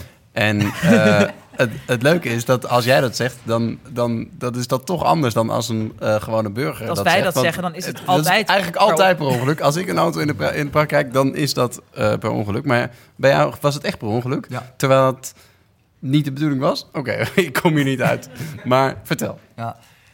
Nou, ik, ik zal niet alles bij naam en toenaam noemen, maar wat we uiteindelijk eh, moesten doen, dat was een hele grote scène, die was in een havengebied en eh, eh, met een hele grote shootout, waar je eigenlijk gewoon tien stuntmannen voor nodig hebt. Uiteindelijk waren dat acht vrienden van de, de hoofdrolspeler, Oei. die een beetje in het karakter pasten wat ze nodig hadden. En, eh, goed, Terwijl jij het eigenlijk met tien stuntmannen had willen doen. Ja, tuurlijk. Ja, En- dat is wel een dat is- behoorlijke concessie, denk dat ik. is dan ook budget natuurlijk. En dan sta je een hele avond sta je in die scène te trekken. Dan sta je eigenlijk die, die, die, die, die jongens sta je te coachen, te begeleiden. Die moesten ook werken met body hits. Hè. Dat zijn zakken bloed op je lijf met ontploffingjes alsof ze geraakt worden kogels. Dan moet een performance in, zodat Ja. de kijker het gelooft. Ja, Veiligheid, wapens, handeling, loopjes. Nou, dat- dat liep uit, dat liep uit, dat liep uit. En eh, het einde van het verhaal is, er leeft er nog één en die moet hard achterwaarts met de auto eh, wegrijden. Eh, die vlucht. En, eh, maar dat hadden we helemaal niet getest van tevoren, het terrein niet verkend. En, dus Marco, spring jij nog even snel in die auto en doe dat nog even. Nou ja, dan ga je mee in zo'n flow. einde draaidag ook moe. En, nacht, half nacht, twee s'nachts ja, al en ja. koud. En, en man, iedereen wilde naar huis. En nou ja, ik, we, we spreken niet af waar stoppen we, welke lijn rijden we. We hebben terrein niet vol verkend. Nou, ik rij met zo hard als die Mercedes, spiksplinter nieuw, echt een wagen van bijna een ton. Ja, Rij ik eh, oh, langs de kaderrand eh rij ik eh, naar achter en ik rij met mijn achterwiel door een gat heen. Mijn auto breekt uit en ik rijd bijna gewoon de, de haven in. Achterwaarts in de nacht, ja, ja, ja.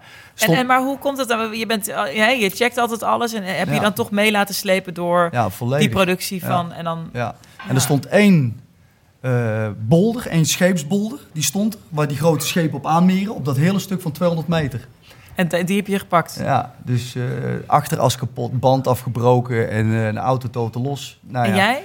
Ik had ook geen gordel aan, dus ik klapte ook nog met mijn kop op het stuur. Dus zo'n zo'n kop had ik. En, eh, Nee. ja.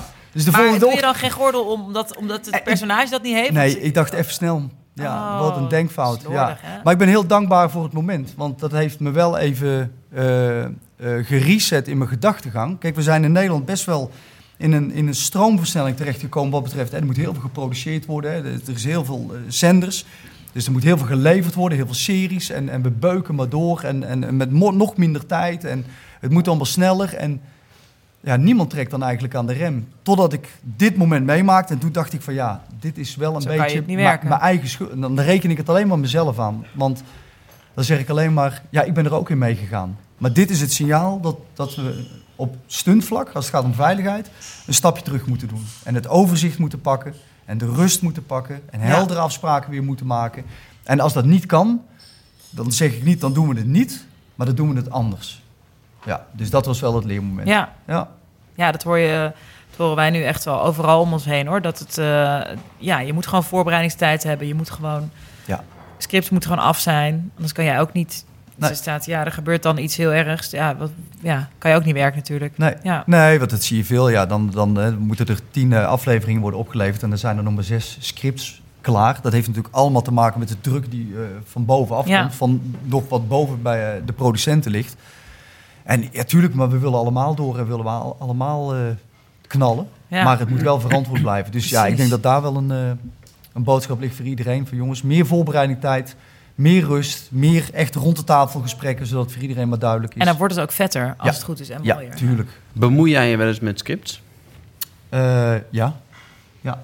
Ja, ja, tuurlijk. Op het moment dat het script binnenkomt, dan, dan lees ik het. En ik, ik, ik lees het script altijd door de ogen van een stuntcoördinator. Dus als er staat, er gaat een auto over kop, dan denk ik niet, oh, dat is suggestief. Hè, we snijden naar zwart en we zien een rokende auto in de berm liggen. Dan bij mij gaat hij gewoon over de kop. En, maar dan moet ik ook praten met producenten van, ja, hoe gaan we dat aanpakken? Is, dat, is daar ook dan budget voor? Of willen we, ja, en nu klinkt het alsof er nooit geen budget is, maar dat is er echt wel. Want er is echt wel geld Ja. om goede dingen te maken. Uh, maar het is ook maar de, de keuze van de regisseur en de producent. Waar gaan we dat aan besteden? Hè? Gaat dat naar uh, de kleding? Gaat dat meer naar stunts? Is het echt belangrijk voor dit verhaal? Ja. Naar de acteurs. Ja, dat sowieso. Nee, dat sowieso niet echt. Ja. En dan, uh, dan ga je wel een beetje op, op script inhoudelijk niveau uh, ga je tegen dingen aanschuren. Ja. Ja. En uh, het wordt altijd beter. Of niet, als jij je ermee bemoeit. Dat, dat idee heb ik namelijk als we op de set... Uh, de, de, er, wordt een, er wordt een klap uitgedeeld. Uh, dat, is, dat is wat ik over het algemeen heb meegemaakt. Ik heb ook nog iets anders meegemaakt met jou. Dat, ja, dat mag je ook nog niet vertellen. Ik denk het niet. Nee. Nee, uh, Marco heeft ook de, aan de vampierenserie waar we al Ja. uh, het over gehad hebben. Airs of the Night, waar we allebei in spelen, heb je ook heel veel gedaan. Uh, dat de vampiers vliegen, kan, is, kan ik zeggen. Dat is een spoiler? Ja. Nee, spoiler? nee dat, Dat kan kunnen ze gewoon. Ja, dat kunnen ze gewoon. Ja. Dus daar, jij hebt daar, iedereen loopt op rig ook natuurlijk. Ja. Dat klinkt Nou, veel wat daar heel- dan wat ik bedoel. Nee, wat daar heel leuk was inderdaad, is dat, dat je dan een, een, een, een rigging concept aanlevert. Uh, met alle logistiek eromheen. En daarbij eigenlijk heel veel mogelijkheden aanbiedt aan een regisseur. Zodat hij uiteindelijk kan kiezen wat hij daarvan wil gebruiken. Nou, daar ben je eigenlijk wel op, op, op zeg het unit regie of action regie bij dan bezig om, om Ja. dingen aan te bieden. Uiteindelijk is dan de regisseur wat hij kiest. Maar dan denk je wel heel erg mee zijn inhoudelijk. Ja, Ja. dat is heel leuk. Maar Ja. dat, dat is dus wat er dan gebeurt. We, we, we- er staat in het script, die, die deelt een klap uit of weet ik veel. En dan gaan wij dat als acteurs doen. Hè? Dus dan komt de regisseur erbij en de opnameleider. En jij bent er dan bij. Nou, even doornemen. Oké, dan heb je dit. En dan hier eh, deelt hij een klap uit, zo. En dan doen wij dat een beetje zo schematisch. En dan is het van, oké, ja, dit, dit moet er ongeveer zijn. En dan kijken wij allemaal naar jou. En dan zeg je, oké, nou... eh, nog eh, ideetje? ja, eh, als ik mag zeggen, ja, dan... oké, nou, wat me mooi lijkt, dan, hè, dan staat hij hier. En dan pak je iemand vast en die zet je dan neer. En dan gaat hij hier zo, bam! Dan komt er een, een elleboog en jij doet het voor dan. En, het, en nou ja, na de sequentie die jij dan even, even daar op de vloer legt... is iedereen stil. En zeggen dan meestal, ja, we- zo gaan we het doen. Ja, goed idee. zou- ja, ja, dat ziet er wel laten te we gek dat uit. Ja, ja, ja. Ja, en het is ook altijd, het is aan de ene kant is het enorm inspirerend en aan de andere kant is het altijd demotiverend, want het ziet er zo goed uit als Bij- jij ja, of andere ja, ja. eh, jongens en meisjes uit jouw stuntteam, als die zo'n klap geven of incasseren, het is meteen, je denkt, zo, die was raak, zeg. Ja. En als, als ik man dan mezelf dat terug zie doen, vooral als bij een take die wat minder lukt, dan denk ik, oh ja, oeh, oh, hmm. Maar het leuke is weer dat wij als acteurs eh, hebben maar één goede take nodig en één goede camerahoek. En dan ziet het er goed uit. En jullie als professionals moeten natuurlijk het elke keer goed kunnen doen. Ja. Ehm, dus daar hebben wij dan een Ik heb ook een keer een, eh, een scène, heb jij ook een keer volgens mij begeleid. Die, eh, dan werd ik het, eh, in Belgier ook, met Ausgedanus eh junior. Eh, die, die moest mij dan verkrachten en wurgen. En dan zeg je van ja, is Dat het niet tof goed. Dat, je dan zo, dat hij dan zo, pats, die string zo, string zo om je nek. Oh ja, ja. Zo. En dan kwam je dan, eh, toen, wat, ik, wat, wat ik dan mocht doen, want ik het Dat allemaal. was een idee van mijn vrouw trouwens. Ja, dus dan, zo, ja, en met die string nou zo, pop. En dan eh, moest ik dan, eh, want ik moest natuurlijk ook een beetje verzetten en alles. En dan, dan weet ik nog, het gonst nog steeds door mijn hoofd. Het is een beetje nou, gewoon een uitdrukking van ons. Dat jij dan heel vrolijk zegt van ja, dat je dan zo van de klauw in de verwarring gaat. Dat, ik dus zo in dat gezicht en dan naar een burger. Nou, heel te gek. Dat, van die scène vond ik het zo erg dat hij eh, uiteindelijk niet op die manier op de buis is gekomen. Want eh, het was publieke omroep en het werd, geloof ik, ja, half tien of zo uitgezonden bleek er opeens een regel te zijn dat je dus voor elfen wel een verkrachting mag laten zien en wel wurgen, maar geen combinatie. Ja. Dus die scène is de dag ervoor langs de editor geweest en die heeft gewoon ja, jammer is dat, hè? jouw hele Ja. Ja. Nou, maar dat is leuk. Kijk, als ik het lees, dan... eh, ik, ik moet echt zeggen, ik, eh, ondanks dat ik nou, ook bijna helemaal leven aan een vechtsport te doen, maar echt om de sport. Ik heb echt een hekel aan geweld en agressie. Maar het is allemaal fictie. Het is allemaal maar doen alsof natuurlijk. Dus eh, ja, hoe bruter, hoe vetter. Ja, ja, ja. Ik ga eens even naar de vragen Oh ja. van, eh, van de, het publiek, van de luisteraars hier. Eh, hier krijg ik een vraag. Hoe, heb je wel eens een stunt geweigerd om uit te voeren? Dat er iets staat dat je denkt, nee, dit is... nee. Nee, Nou. nee, nee, nee. Waar we wel naar kijken is, stel je voor dat er een, een onrealistische vraag komt, omdat er een paar eh, ingrediënten ontbreken om het te kunnen doen, waaronder eh, bijvoorbeeld budget of tijd of middelen, dan kan je het ook niet veilig maken. Dus dan zeggen we, ja, dat gaat niet. Het, het, het past niet. En als het daar niet in wordt opgeschaald, gaan we het niet doen. Tenzij ze zeggen van, ja, we passen het eh, aan. Maar verder moet ik eerlijk zeggen dat ik mezelf ook heb voorgenomen is... producenten en film en scripts, dat zijn onze klanten. En als ik me druk moet gaan maken, bijvoorbeeld om morele kwesties of religie of dat soort dingen, dan eh, kan ik de helft van mijn werk niet doen. Dus nee. En, en ook in geweldspiralen is eh, alles geen mag. probleem. Geen ja. probleem. Nou, Alles helder. Eh, wat is de langste, dit is ook een leuke vraag, de langste en meest vermoeiende draaidag die je ooit hebt gehad? Ik denk gelijk, dat zal wel Nova Zembla zijn, omdat ik gewoon heel slecht ga op kou. En dan denk ik, oh mijn god, waar zaten jullie IJsland nemen? Ik weet niet. Nou, ik Maar wel- wat is, de, wat is de ergste, vermoeiendste draaidag? Langste draaidag staat er ook. Nou, de langste is. eh, Ik heb pas een Porsche commercial gedaan in, eh in Boedapest. En dat was een, draaidag van 22 uur. Nou, hè? Ja, Maar Ja. dat, zo stond hij niet op het call sheet. nee, maar goed. Overuren na 10 uur, hè, dus eh, mij hoor je niet klagen. maar Laughing Eh, all the way to the Porsche? Ja. ja, Maar eh, waarom maar- duurt het zo lang? ja, omdat het. Wat moest die Porsche doen? Over de kop? Nou, Een stukje rijden. Nee, het was, eh, het was voor de Porsche Burmeister. En er zit dan zo'n soundsystem in, waarbij je het gevoel hebt dat je alsof je in een concertzaal zit. Maar dan moesten we die concertzaal of het hele orkest laten bewegen alsof zij in de Porsche zaten. Dus als we een bocht naar links maakten, die moest allemaal naar links. En naar maar dan gewoon een heel officieel orkest. Dus er was enorm veel rigging. Ook. Er waren En, eh, professionele ja, ja, dat eh, was het. muzikanten. Ja, ja, dat was fantastisch. En het mooie was, want dan tussen de takes door, dan filmden we eerst die en toen weer die. En dan moest er iemand naar het toilet. En dan hoorde je op het toilet, waren ze aan het oefenen, want ze hadden de dag na een Oh. live voorstelling. Dus het was allemaal conservatorium geschoold, en, Ja. maar, maar ook echte professionals. Maar als je praat over een... Kijk, wij maken heel vaak hele lange dagen, maar ook met reistijden erbij. En, en eh, echt slopend en kapot van de week eh, draaide ik voor Penosa. Een hele moeilijke sequentie met echt mega veel stunts onder hele hoge tijdsdruk, wat allemaal heel goed is gelukt. Nou, ik kwam s'avonds thuis, bordje eten stond klaar, maar daarna viel ik echt op de bank in slaap. Ik kon niet meer. Maar dat zijn de lange dagen, maar wel heel fijn. Maar ik heb ook wel eens dagen gehad dat ik denk, hoe eerder deze dag voorbij is, hoe liever. En dat, ja, eh, omdat het dan saai is of omdat het dan... Nee, om, omdat dan de werksfeer zo... Ik moet zeggen, het is wel lang geleden, omdat de werksfeer heel slecht is. En eh, eh, veel ongenoegen en, en nare mensen. En, maar dat kom je bijna niet meer tegen. Ja. De laatste keer dat ik dat had was voor een, een korte film met Jolante Cabau van Kasberg. Toen zij nog niet zo bekend was. Met dus- een, eh, een, een rijschool? Een, ri- een rijles? Nee, nee, Oh. nee. Zij, zij, zij had een onderwaterscène en eh, wij komen daar en eh, wij zouden haar trainen en begeleiden. En dat, nou, dat ging allemaal goed. En uiteindelijk komt de cameraman te laat en die had het duikhuis niet getest. En, maar die, dat was zo'n popiopie en, en die nam zijn verantwoording niet. En het ging me door en het ging me door. En toen zei ik echt tegen Jolante, ik blijf hier nog voor jou. Om jou, omdat ik me verantwoordelijk voel voor jouw welzijn. Ik zeg, maar als ik klaar ben, dan ga ik naar huis. En toen heb ik ook gezegd, ik hoef jullie nooit meer te zien. Ja. Ja, maar dat is de enige Slordig, keer. Ja, ja. maar dan ben je blij dat zo'n dag voorbij is. Ja, Mm. precies. Ja, maar ik herken wel wat je zegt, dat- dat je ook, ook heel veel adrenaline krijgt. En dat als het leuk is, dan sta je gewoon wel Tuurlijk. heel lang Ja. te draaien met, en dat het leuk is. Ja. Ehm, hoe vaak kan je in Nederland eh, nog een vette nieuwe stunt bedenken met de beperkte budgetten? Of leidt het juist tot creatieve dingen? Ja, dus echt nieuwe dingen. Dat je denkt van nou, hier heb ik mezelf ook mee verbaasd. Ja, Misschien zoals laatst bij die pick-up. eh. Eh, God. Nou, we, we hebben pas hebben nog wel een paar leuke dingen gedaan. Ook voor Penosa met eh Dirk van Rooyen. Dat is natuurlijk ook een eh, visionair als het gaat om, eh, om, om, om zijn scènes. En die bedacht een enorme scène wat dan in een one take moest plaatsvinden. En daar zat uiteindelijk een highfall in en een brandende man en explosies. Een highfall? En de- een hoogteval. Maar dan in één take. Dus in één camerabeweging. Nou, en dat is dan heel leuk om je vast te bijten. Om dat zo te choreograferen. In samenwerking met camera. Dat op het moment dat de... Kijk, het is simpel. Hè? Als de camera die kant op kijkt, ziet hij dat allemaal niet. Dus daar kan van alles gebeuren wat betreft Ja, logistiek en organisatie. Maar voordat je die puzzel hebt gelegd, ben je echt wel eh, heel wat uurtjes denkwerk verder. Nou, Ja. dat is dan heel leuk en heel creatief. En gelukkig hadden jullie natuurlijk een kleine week de tijd om dat allemaal te repeteren met alle betrokken. Nou, het was in de ochtend repeteren en 's middags draaien. Oh, Ja, wauw. Maar het is wel Maar dan kan jij dus bedenken van... oké, dan valt mijn stuntman of stuntvrouw eh, naar beneden... en dan kan ik snel even een wissel doen met een acteur. Bijvoorbeeld dat ja, soort dingen. Ja, Ja, dat soort dingen, ja.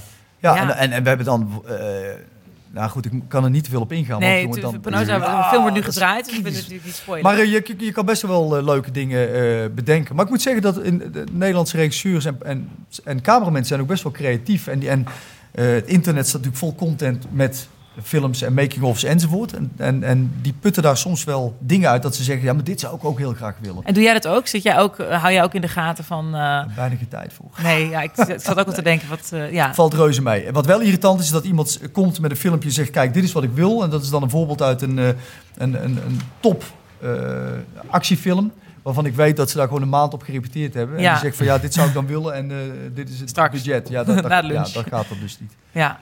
Nee. Eh, ben jij, heb jij daar nog een vraag liggen? Eh, hier was een vraag die ik had eh, afgekeurd. Oh, oké. Eh, maar ehm, eh, nou, het ging er namelijk al even over. Ik dacht, Oh, dus ik dacht, dan zijn we een beetje... Wanneer, hoe oud was je toen je eh, doorkreeg... ik wil stuntman worden? Maar misschien heb je daar toch nog wel een, eh, een, iets leuks over te melden. Je zei dat het best wel even duurde, toch? Je hebt Ja. allemaal andere dingen gedaan. Ja. Wanneer, wat, was, wat was de eerste keer dat je op een set stond? Nou, dat was heel grappig. Dat was in 1994 voor een film met Rob Lowe. Hoe oud ben jij? Rob Lowe, wauw. Oh, sorry, ja, ik blijf Ja. bij Rob Lowe hangen, maar ja. Eh, wauw, ja. Ik ben 47. Ja, Het is een podcast, dus niemand, niemand ziet Ja. jou, maar je zit gewoon, ja, Ja, Je zit 47. gewoon een... leeftijdloos figuur. Maar eh, gelijk met Rob Lowe, ja, dat Ja. is mij dan niet gelukt. Nou, wat toen maar- heel grappig was, is toen kwam ik net uit de mariniers. En eh, eh, ik had Willem de Beukelaar en destijds Hen- Henk Wams had ik brieven geschreven. Want ik had van een oud collega, of een, oud, eh, een eh, collega van de, van de mariniers had ik gehoord... dat die had gewerkt op een set in Frankrijk, heel lang verhaal, met stunts. Toen dacht ik, wauw, te gek. En hoe zit dat dan? Ben het je gaan onderzoeken. En toen die twee mannen een brief geschreven, want ja, er was nog geen eh, WhatsAppje of dat soort dingen. precies. Dus, ja. Willem hoorde ik niks. Eh, godverdorie. Later kwam dat gelukkig allemaal goed. Maar Henk Wams die nodigde me uit voor een film... wat hij toen coördineerde in Birmingham met Rob Lowe. Dus eh, ik was uitgenodigd op de set. Ik zei, wat draaien we dan? Waar filmen we? Ja, in de bossen bij Birmingham. Dus ik als eh, militair had mijn rugzak gepakt. Tentje erin. Slaapzak erin. Eh, eten, pannetjes, een kookgereitje.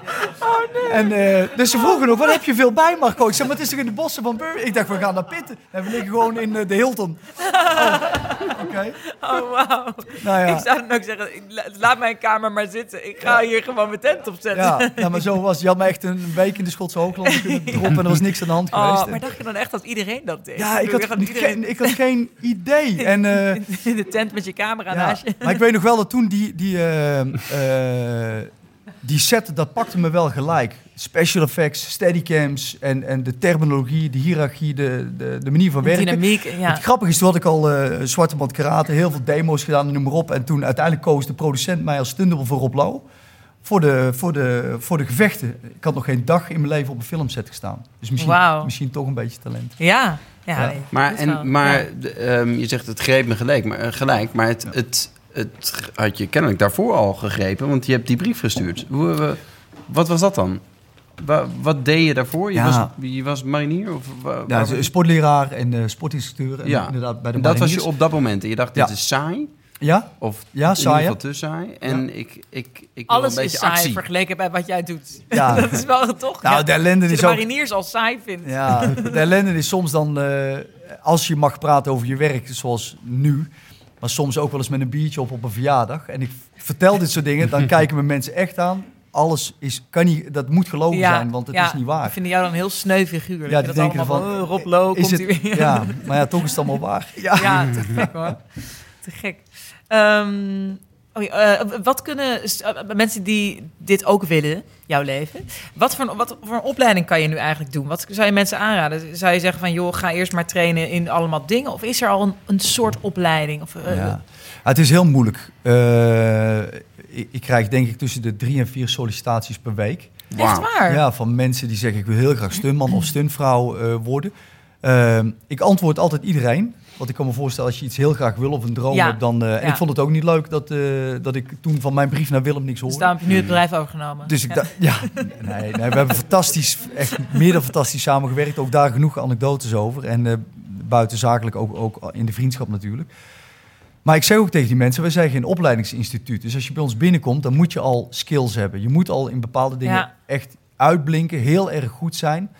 Eh, willen we dat kunnen ombuigen naar film? Kijk, ik moet jou geen salto hoeven te leren. Ik moet, ik moet alleen uitleggen hoe je dat gaat toepassen in film. Of, of Ja. ombuigen, of juist slordiger maken, of, of, of wat dan ook. En dan zeg ik ook altijd van, eh, stuur maar een demo reel van je skills. Hè, dat, de- iemand die zichzelf serieus neemt en dat echt wil, die, die moet dat kunnen maken. En zie je er ook wel eens bij zitten die, die echt wat kunnen? Die echt, waarvan je denkt, Nou, ja, Dan die- heb je echt alleen maar hele funny video's van iemand die in zijn garage Ja. probeert een balk door midden te hakken. Nou, ik- eh, eh, van, van eigenlijk van 95% krij- krijg ik niets meer. Want dan zeggen ze, ja, dat heb ik niet. En dan hoor ik ook niks meer. Dus Mm. de- je ziet ook dat eh, aan de ene kant wordt ons vak gezien als iets wat eh, een beetje buitenspelen is eh, voor de jongetjes. En, eh, en, en dat doen we even. Eh, maar er zijn ook een aantal zeer serieuze kandidaten bij. En ik heb toevallig nu een, een hele jonge jongen. Eh, die echt wel potentie heeft. Die ook eh, de- moeite nam om inderdaad met openbaar vervoer en op tijd te zijn en gesprekken en eh, dingen te kijken. En die speelde Naar zelfs Wormerveer toch? naar Wormerveer. En die Met speelde- vind, je- openbaar vind je vervoer. dat al, Is dat- vind je dat al heel wat? nou, nou, wel, Nou, ik wel, Wormerveer. wel s ochtends vroeg om acht uur te zijn als je uit Tilburg komt. Oké, dus dan is het wat lastiger. En, want dat was het enige moment op de dag die ik nog had. Maar uiteindelijk eh, heeft hij een, nog een stuntrol van mij gekregen in, eh, in Penosa. Ah, Dus, en we gaan daar verder mee. Ja, dus die kan je dan af en toe eh, een Ja. beetje, beetje ja, aan de hand ja meenemen. dat, dat zie ik wel potentie in, ja. ja maar het is niet veel. Ja. Het is niet dat het... Ehm, zijn er nog andere vragen van mensen die denken... Hé, ik had er iets op willen schrijven, maar heb ik niet gedaan. Oh, Kijk eens. ja, kijk. Komt nog een briefje je deze kant op. Ehm, heb je nog een droom? Iets wat je graag wil uitvoeren op de set? Oh, leuk.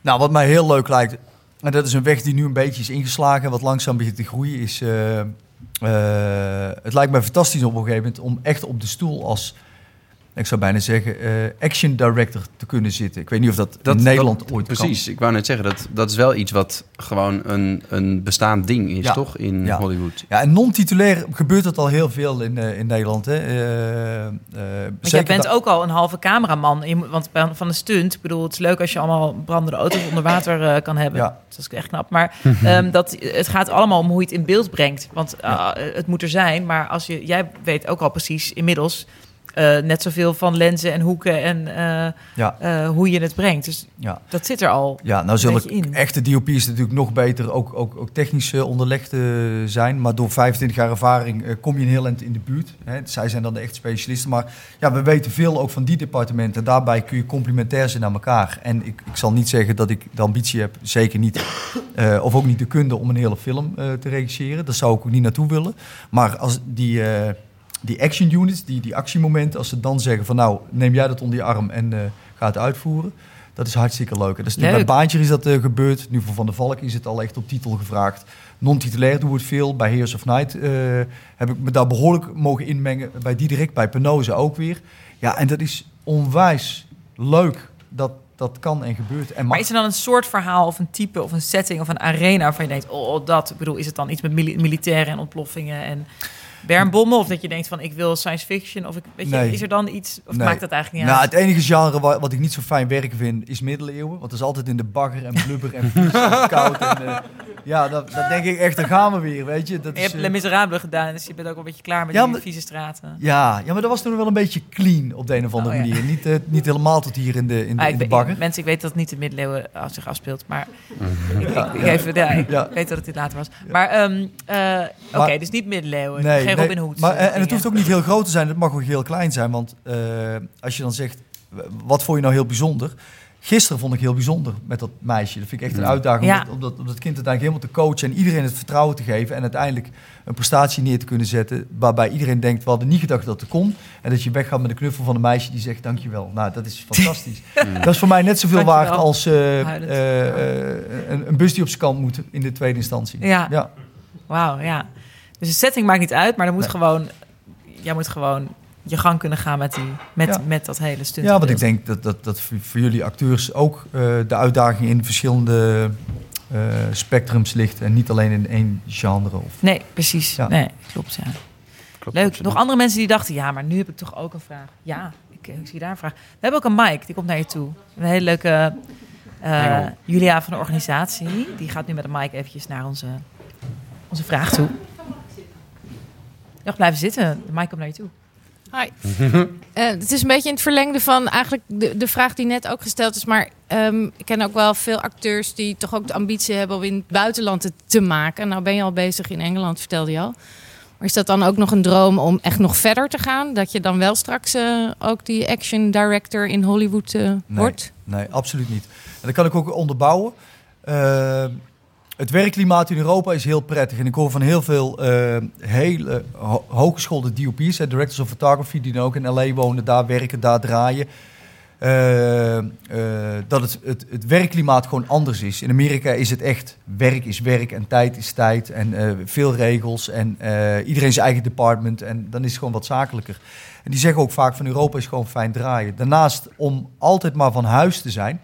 Goede vriend van mij, Rob de Groot, die is eh, vijf jaar geleden begonnen als stuntdubbel voor Dave Batista op eh, Guardians of the Galaxy. En Oh, wauw. ja, Dat is die eno- Dave Bautista is toch een hele grote ja, ja, precies. en Rob is natuurlijk ook... worstelaarachtig lichaam. Ja. Wat voor, ik weet niet wat voor gevecht Ja, hij doet, maar een enorme gast. Hij komt natuurlijk uit de WWF, hè, dat, eh, dat Oh, ja. wrestling. En, Ja. eh, maar draait heel veel films. En Rob is zijn vast stuntdubbel geworden. En eh, die volgt eh, hem de hele wereld over. En eh, het grote voordeel daarvan is, daar worden bakken met geld verdiend. Kijk, in Nederland kunnen wij goed leven van het werk wat wij doen. Ook omdat we Europees werken. Maar eh, Engelse stuntmensen of eh, eh, coördinatoren die onder de, eh de Agility of de SAG vallen, dat is de Screen Actors Guild, Ja, dat zijn de unions, vakbonden, zeg de vakbonden, die zijn denk ik na 15 jaar, 20 jaar werken miljonair. Dat, waar? ja, Wow. ja, daar rijden de stuntmensen rijden gewoon in een Aston Martin of in een, in een Porsche. Porsche. Van die hebben een hele Vandaar carrière auto's kunnen testen. En dan kunnen ze uiteindelijk kopen wat ja, het leuk ja, dus mensen zeggen ook tegen mij, ook omdat we ons wel eh, kunnen meten op dat, op dat niveau. En dat zeggen internationale mensen zeggen ook, jullie zijn eigenlijk net zo goed als de Amerikanen of de Engelsen. Dus dat is een mooi compliment. Eh, maar geld is voor mij niet de drijfveer. En bovendien eh, eh, heb ik een leven hier. En dat wil ik. En een lieve vrouw. En dat is belangrijk voor me. En Ja, dat ga ik daar niet niet voor in de weegschaal leggen. Dus ik hoef die stap niet te maken. Ik vind het hier oké. Eh, mijn positie in de markt is goed. Eh, de relatie met de collega's hè, op, op alle departementen is goed. En eh, dat, dat is genoeg. Daar ben ik tevreden mee. Ja, tuurlijk, tuurlijk. Ja, er zijn een aantal collega's, ook in Nederland, maar ook in België. Duitsland is natuurlijk heel dichtbij. Dus ja, er is, producenten kunnen uit meerdere partijen kiezen. Ja, Ook wel gezond, lijkt me. ja tuurlijk, Ja. tuurlijk. En eh, als zo'n film eh, langskomt om hier te draaien, dan word je er ook al bij betrokken, begrijp ik. Dus Hitman's Bodyguard was hier eh, vorig jaar of anderhalf jaar geleden, twee jaar geleden. Ja. Daar was je ook, heb je ook iets bij mogen doen? Of Ja. was het? Ja. Nou, dat was, dat, dat was bijvoorbeeld zo'n heel interessant traject. Wij draaiden volle bak hier in, in de Benelux. Ook nog in Portugal waren we met een aantal projecten bezig. De Hitman's Bodyguard kwam. Er werd van ons gevraagd of wij de agenda twee maanden willen opschonen voor hun. Om beschikbaar te zijn met mensen, met materialen. Eh, uiteindelijk komt er ook een zakelijk kantje. En dan vraag ik uiteindelijk aan de producent en aan eh, eh, Greg Powell, de coördinator. Ik zeg van, maar kan je mij commitment geven? Hè, want je vraagt heel Ja. veel van me. Want uiteindelijk Je zeg kan je... andere projecten niet doen Alles, ja. maar ook projecten die al draaien. Alles afzeggen, alles aan de kant. Je moet er voor ons zijn. Ik zeg, maar geef je ons commitment dan? Nou, dat kwam maar niet, dat kwam maar niet. Uiteindelijk heb ik daar gewoon de stekker uitgetrokken. Heb ik gezegd van, we stoppen ermee. Dat was natuurlijk tegen het verkeerde been. Dus we hebben toen gezegd, Hitman's Bodyguard gaan we niet meer doen. We zijn we verder gegaan met onze vaste klanten en vaste relaties. Die ik eigenlijk veel belangrijker vind. En uiteindelijk hebben wij toch eh, eh, diensten geleverd. En materiaal, en riggers, en duikers, en veiligheid. Maar gewoon een veel betere afspraken. Want ja, die gasten die komen en die denken natuurlijk met een zak geld is alles te koop. Maar dat is niet zo. Maar uiteindelijk heb je wel, je hebt wel dingen gedaan, maar je bent Ja. niet het hoofd. eh, Nee. hoofd Nee, want dat was ook politiek gezien was dat bijna onmogelijk. Dat was ons ooit wel gevraagd. Maar uiteindelijk eh, is het natuurlijk geproduceerd met een aantal grote partijen. Ook Millennium Film uit eh Boedapest, geloof ik. Greg Powell, grote naam in de stuntwereld. hè ook bijna alle James Bonds gedaan, ook met zijn broers samen. Het is toch wel een, eh, een sterk duo. Die, eh, die zouden ook dan de Second Unit regie gaan doen. Dat werd uiteindelijk weer vergeven aan een stuntcoördinator uit Boedapest. Dus politics, politics, gedoe ja, zijn. ja. En eh, prachtige film geworden trouwens. Stunts om je vingers bij af te likken. Ja, ik, heb ook, ik heb ook gelachen. Ik vond, Ja, dit is, eh, ik vond Ryan het echt een Reynolds goede film. en eh, Samuel L. Jackson. Ja, Ja, ja, ja, Selma en, eh, Hayek. Dus jij hebt ook wel met die bootje door de grachten... heb je wel tegenaan mogen bemoeien. Ja. Ja, Ja. botenrace. Ja. Leuk. Ik hoorde een keer een verhaal dat ze daar ook dat er dan bij een stunt een auto een beetje op zijn kant moest of weet ik veel. En dat dat dan ook wel misging. En dat het dan was van oké, dan doen we het morgen nog een keer. Dat er gewoon een auto, ja, god die er stoot los, Range we Rover. pakken morgen die andere. Ja, ja, daar hebben ze gewoon een paar schuren vol met Range Rovers en Porsche staan om eh, in de prak te rijden. Ja, dat is wel iets, net iets anders dan bij ons. Onvoorstelbaar toch? Ja, en op dag 1 werd er geloof ik een eh, tram eh, in de zijkant nog geramd. Rolf Dekens als cameraman zat er nog bovenop en eh, die kreeg nog een, een, een glasplaat op zijn nek. Echt waar? Oh. Ja, nou ja, maar Daar hebben we dat wordt, helemaal niet over gehoord. ja, maar dat wordt allemaal niet bedoel, dat, wordt allemaal gewoon verzekerd en betaald en, Ja. en er is zoveel geld dat, dat, dat ja, dan is het geen issue. Dan is het geen Ja. issue. Ja. Eh, Oké jongens, ik kijk heel even om me heen. Hoe lang zijn we eigenlijk al, al bezig? Moeten we, we zijn een beetje bij het einde het komen, hè, of niet? Ja. Bijna kwart voor. Ja, ik denk, ik vrees dat ik al af moet. Even nog even nog een laatste vraag. Iemand? Ja. Ja. Kom nog even vragen aan het publiek. Ehm, welke tool heb je altijd op zak? Een, een- bijvoorbeeld Zwitsers, zak, Zwitsers zakmes of pleisters? Of, Letterman. Iets. Geldt een iPhone ook? Wat doe je daar dan mee om, te, om de shots te bepalen? Filmpjes laten zien. Als Nou, dat ik jou zie, dan nou, zeg je hier. Kijk, vorige week hebben we dit gedaan. Nee, nou, wa- wa- wat... eh, jeetje, wat heb ik altijd op zak? Even denken hoor. Je hebt zo een duikhorloge, zie ik, of niet? Is dat geen... eh, Ja. Ja. Ja. Eh, nou, het is inderdaad wel handig als je op een set staat en je bent niet alleen aan het coördineren, maar ook in de ondersteuning bezig voor de rigging. Dat je inderdaad een, een op zak hebt, hè, met, een, met een nijptangetje voor de, voor de harpjes, voor de gordeltjes. Wat zijn harpjes? Dat zijn sluitertjes die zeg maar vanaf het kabeltje of eh, het touwtje naar het gordeltje gaan die de acteur draagt. het, sch- het Maar niet zo'n muskethaakje achter. Nee, want het Nee, moet allemaal heel klein en het moet dan toch allemaal net Ah. wat sterker en wat veiliger. Dus, eh, en een iPhone, daar zitten ook handige dingen in. Hè? Waaronder bijvoorbeeld een eh, gradenmeter of een hoekmeter. Waardoor je bijvoorbeeld je, je schanshoek kan instellen of kan controleren. Of statieven waar je riggings op bouwt even kan controleren of ze recht staan. Dus eh, ja, toch stiekem wel handig. Ja. Leuk. Had ik ook weer niet aan gedacht. Ik gebruik dat nooit. Nee. Nee, ja. Eh, Meestal bellen en zo. ja, toch? precies. Eh, je hebt ook de The Possession of Hannah Grace gedaan. Ook van Ja. Diederik- met, eh, van, van, met eh, Diederik, van- Diederik van Rooyen. Ja. Niet Eh, met daar Diederik zit ook van Rooij, een... toch? eh, wat? Niet met Diederik van Nee, maar je hebt het met Diederik Oh, ja, gemaakt. Ja. Eh, en daar zit natuurlijk een, eh, een lijk, eh, eh, wat weer levend wordt, wat allemaal gekke dingen kan doen. Ja. Wat is bij echt horror? Wat is daarbij jouw werk? Want daar zijn niet echt... Wat waren daar de, de stuntdingen in? maar? Eh, het gaat over een, eh, een duivelsuitdrijving. Hè? Dat is dat, het goede woord. En eh, eh, wat we daar gedaan hebben is inderdaad dus een stukje, een stukje rigging. Die, die, die actrice die ligt op bed. En uiteindelijk moet zij in hele onnatuurlijke houdingen moet zij, eh, eh, zichzelf op het bed bewegen. En, Maar en dat doen. doet zij zelf, toch? Of niet? Ja, daar hadden we dus rigging en ondersteuning voor. Uiteindelijk kon zij dat zelf. Maar dan hadden we ook een moment waarbij de priester eh, opgelift wordt door eh, demonische krachten en naar achter vliegt. En in eh het de kruis door- genageld wordt? ja, sterker in de doorn eh, van, eh, eh, van Oh. Jezus Christus uh, gespiest wordt. En Is dat daardoor Gijs van Aschat? Ja, Oh. ja. Dus daar hebben we heel de rigging en de training hebben we daarvoor gedaan. Dat moest gericht worden op een best wel een moeilijke plek. Daar leveren dan ook eh, berekeningen voor aan en eh, een so- soort van bouwkundig rapport. Waardoor de locatiehouder goedkeuring kan eh, Precies. Dat je niet Geven. ook nog een, een muur laat instorten of zo. ja, dus dat hebben we gedaan. ja. Ja. Te gek. En ehm, als we nou, ehm, eh, als wij met jou werken en een gevecht hebben, gewoon een simpel, wat jij dan een simpel gooiootje noemt, ehm, de, de impact van eh, waar je geraakt wordt of, of door, door schoten, hoe kom jij daarbij? Kijk jij dan naar echt gory filmpjes waarbij ik veel, mensen neergaan of, of gevechten? Of waar haal je dan, want je moet hè, fysiek echt kunnen, Ja. goed kunnen reageren op een klap. Dat is veel belangrijker eigenlijk nog dan eh, eh, de klap zelf, maar de reactie. Ja. Hoe, hoe- waar haal je dat vandaan? Waar baseer je het op? Goh, waar, waar komt dat vandaan? joh? Ik denk ook een beetje uit. eh, vroeger deden we natuurlijk heel veel karate demonstraties en, en vechtsportdemonstraties. Dus daar komt het misschien, is de basis misschien een beetje gelegd. Natuurlijk kijk je als kind ook naar eh, dat soort films en ga je het al een beetje nadoen, tenminste. ik, ik als kind. En dan ga je het professionaliseren. En dan, eh, omdat je met internationale teams ook samenwerkt of hebt gewerkt, ja, kijk je de kunst natuurlijk bij elkaar af. En dan is maar net de vraag wat de regisseur wil. Hè? Want eh, met het reageren van een, van een klap kan je zoveel vertellen over het karakter. Het is heel simpel. Als iemand een, eh, een grote bewegingsuitslag maakt op een klap, dan zou je hem als zwak kunnen betitelen. Of de klap als heel effectief. Maar op het moment dat de klap heel hard wordt gegeven en er wordt weinig gereageerd, dan dat het personage heel Ja. sterk is. Nou, dat is een heel simpel voorbeeld. Maar zo kan je zoveel vertellen over je personages in een gevechtschoreografie. Eh, Daar denk je ook allemaal aan, ja. ja. Je vertelde ook een keer dat, dat eigenlijk de hoeveelheid eh, vuistslagen die, die mensen incasseren echt niet real- realistisch is. Toch? Hoeveel, zeg maar, als, we, als hier mensen gewoon straks eh, op de vuist gaan, dat gaat niet gebeuren, maar eh, dan, dan ben je na twee vuistslagen of zo alweer klaar? Nou, dat, eh, nou, volgens mij heb ik ooit eens geroepen, dat ging over messteken. Dat, dat in theorie als je in niet vita- vitale delen wordt gestoken, dat je zes messteken nog staande kan blijven.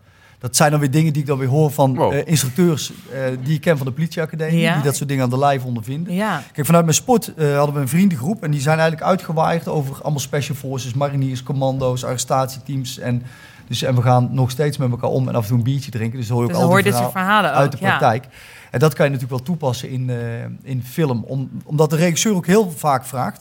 Als ik nu een klap geef, ben je dan gelijk knock-out? Of als ik nu een klap geef, heb je dan direct bloed? Of, eh, en dan kan ik er wel op basis van echte informatie kan ik daar eh, Ja. antwoord eh, op geven. Maar is het wel realistisch of wordt het altijd een beetje van, nou, we houden hem nog even overeind dat iemand daar zo... Ja, tuurlijk. Ja? Anders is Iedereen het is- zo, zo afgelopen. Maar, maar kijk, Mijn moeder cooler. protesteert heel vaak. Die zegt dan eh, dat, dat mensen al lang dood zijn. Mijn moeder. Oh ja, Ja, die zegt dan van, nou, dat kan helemaal niet, want dan ben je al lang dood of, of iets. Toch, man? Ja, ja zit daar. Nou, maar goed, maar kijk naar een, eh, een, eh, een, een kickboxwedstrijd. Daar heb je toch twee topgetrainde mannen. En die, die kunnen soms eh, de vijf keer drie minuten toch eh, staande blijven, ondanks alles wat ze moeten incasseren. En dan is het natuurlijk wel met handschoenen aan. Dat is trouwens de En die zijn top getraind. En op, die- op getraind, incasseren. Ja, ja, maar dat, is, dat zijn trouwens wel de moeilijkste gevechten om te maken. Daarom was bijvoorbeeld Vechtershart was heel pittig om... eh, ja, daar ben jij ook in Heb gespeeld. ook ja. gedaan. Ja, daar was ik. eh advocaat. ja, jij was Ja, de niet-vechter erin. Nee, maar, ja, jij hebt daar ook heel veel met professionele Ja. kickboxers en allerlei vechters zitten ja, erin. Ja, ja, dus ik ken al die professionele MMA-vechters eh, en, eh, vanuit Nederland ken ik eigenlijk wel. En eh, ook bij een hoop getraind bij Bob Schrijber en bij Melvin Manhoef en met Sam Schilte. Natuurlijk nog veel getraind met, eh, in de tijd van Overzembla. Maar eh, eh, een kickboxgevecht is zo moeilijk om een film te zetten. En dat zeg ik, kijk, normaal gesproken als je naar een kickboxgevecht kijkt, kijk je naar twee topgetrainde mensen die in, in een paar minuten tijd elkaar zo snel mogelijk knock-out proberen te slaan. Met alle kracht Ja. die ze hebben en alle tactiek en strategie enzovoort. Ik moet er niet aan denken. Maar, als inderdaad. Maar als ja. je dat, ja, dat is echt een prestatie. Maar als je dat filmisch wil maken, zo'n gevecht filmen duurt een dag. Maar je kan niet één trap op een been voluit geven, want dan ben je geblesseerd als acteur. Dus je moet dat zo filmisch benaderen met, met, eh, met zoveel techniek en, en, en repetitie. Omdat, eh, Zodat er wel heel krachtig uitziet, volle kracht uitziet, maar dat dat het niet, niet zo aankomt. Ja, dat is echt poepmoeilijk. ja. Ja, daarom was ik blij dat in seizoen 2 het, het meer ging over MMA, het mixed martial arts, waarbij we ook heel veel met worpen konden doen en klemmen. En, eh, En daar kan je meer in stunten, zeg maar. Ja, precies, daar kan je meer faken. Ja, dus filmgevechten blijven nog wel moeilijk. En uiteindelijk is het hoe beter de acteur getraind is, of actrice, hoe meer we ermee kunnen doen. Dus en, anders, en wat wij altijd wel proberen, is we kijken naar de scène. En dan proberen we wel in de kracht te zitten van wat een, waar een acteur of actrice tot toe in staat Ja. is. En wat vind jij het mooiste gevecht in de film ooit? Wat, wat moeten we gaan kijken? Ja, dat vind ik heel moeilijk, omdat als je iets voor een tweede keer bekijkt, dan is het alweer anders. Ja, want als je nu terugkijkt naar Jurassic Park 1, dan geloof je het al helemaal niet meer. Oh, ik, ik wel hoor. Ja. Ik dacht steeds dat het echt, echt die dinosaurussen zijn. Maar ik weet nog heel goed... Ewoks, geloof je ook. Ja, dus, zeker. nou goed, ja. Maar ik weet nog heel goed dat, eh, dat ik een keer naar een gevecht keek eh, in een film. En toen, en toen was ik echt wel eh, eh, overtuigd. Ik, ik vond het fantastisch. En dat is eigenlijk in The Mechanic met Jason Statham. Met een remake van ooit van een film met eh, Charles Bronson. Maar daarin eh, moet een acteur, die moet een, eh, twee hitmans, die moeten, de een moet de ander vermoorden. Ze weten van elkaar niet dat ze het zijn. Maar de een is 2 meter 10 en 160 kilo en de ander is maar een klein mannetje. Een beetje mijn bestuur. En eh, de opdracht Marco was om... zit op twee kussentjes. Ja, Ik it's ook. true. De opdracht was om hem te vergiftigen, maar uiteindelijk gaat hij naar een verwurging over, wat helemaal mislukt. En dat al aardt in een, in een slagpartij door dat hele huis in, waarbij alles kapot gaat en stuk. En eh, ja, en toen dacht ik echt, ah, goed gedaan. En het voelt ook als in één flow. En Nou, dat niet, nou, dat niet per se, maar het voelt wel heel intens. En, en dat is het mooie, hè, omdat er heel veel stuk gaat. En dat is wel eens jammer in Nederland. Dan denk ik van, eh, eh, mochten we maar meer eh, equipment hebben om echt stuk te maken. Omdat het er dan gewoon vetter uitziet. Ja, natuurlijk. Ja. Ik zeg altijd maar zo, hè, eh, als je een steen door de lucht gooit, dan eh, is het leuk, al gooi je hem 100 meter weg. Maar als je een steen door een ruit gaat, is het gelijk spectaculair. Ja, Ja, dus hoe meer je stuk kan maken, hoe beter in ons werk. geweldig. Ja, precies. Ga maar lekker... eh, Maar mag het, moet het dan stuntglas zijn en een stuntding? Of mogen ze ook Ja. naar de kringloop en gewoon... Ja, eh, nee, nee, nee. Als wij eh, stunts doen met glas, dan is het of gehard glas, wat we dan eerst moeten laten springen met een ladingje springstof, omdat dat niet zomaar breekt uit zichzelf. En dat spat dan in duizend stukjes uit elkaar. Je bedoelt vlak voordat voor de, de Ja. baksteen het raakt. Ja, of de persoon. Ja, Ja. precies. Ja, baksteen door eruit kan wel, toch? Ja, ja, ja, prima. Maar precies, het gaat Maar over als je huid, je huid erdoor... Ja. Ja. maar als we met acteurs of actrices door glas gaan, dan is het meestal suikerglas. En dat is eigenlijk een, eh, ja, een kunststof, heel kwetsbaar, transparant, maar waarbij je zonder schade doorheen kan vallen. Ja, dus elke fles die iemand op zijn hoofd krijgt is Suikerglas. suikerglas. Ja. Ja. Oké jongens, Eh, nou we gaan afsluiten. Ik dank je wel Marco Maas voor dit geweldige gesprek. Dank je wel.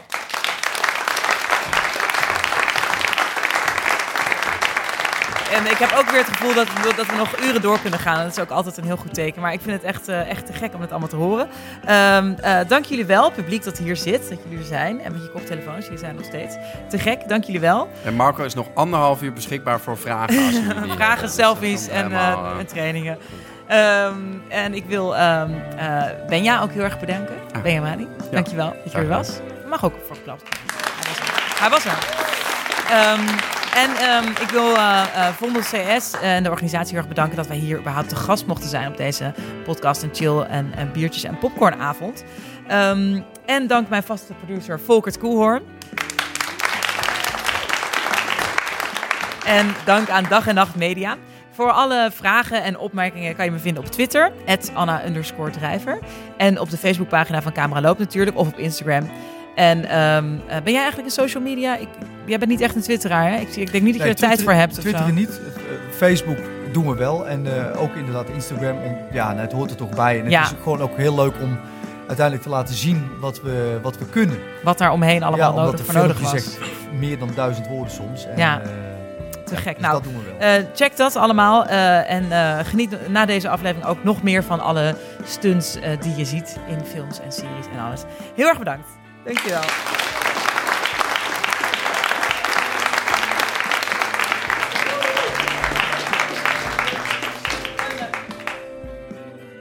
En we zijn gestopt.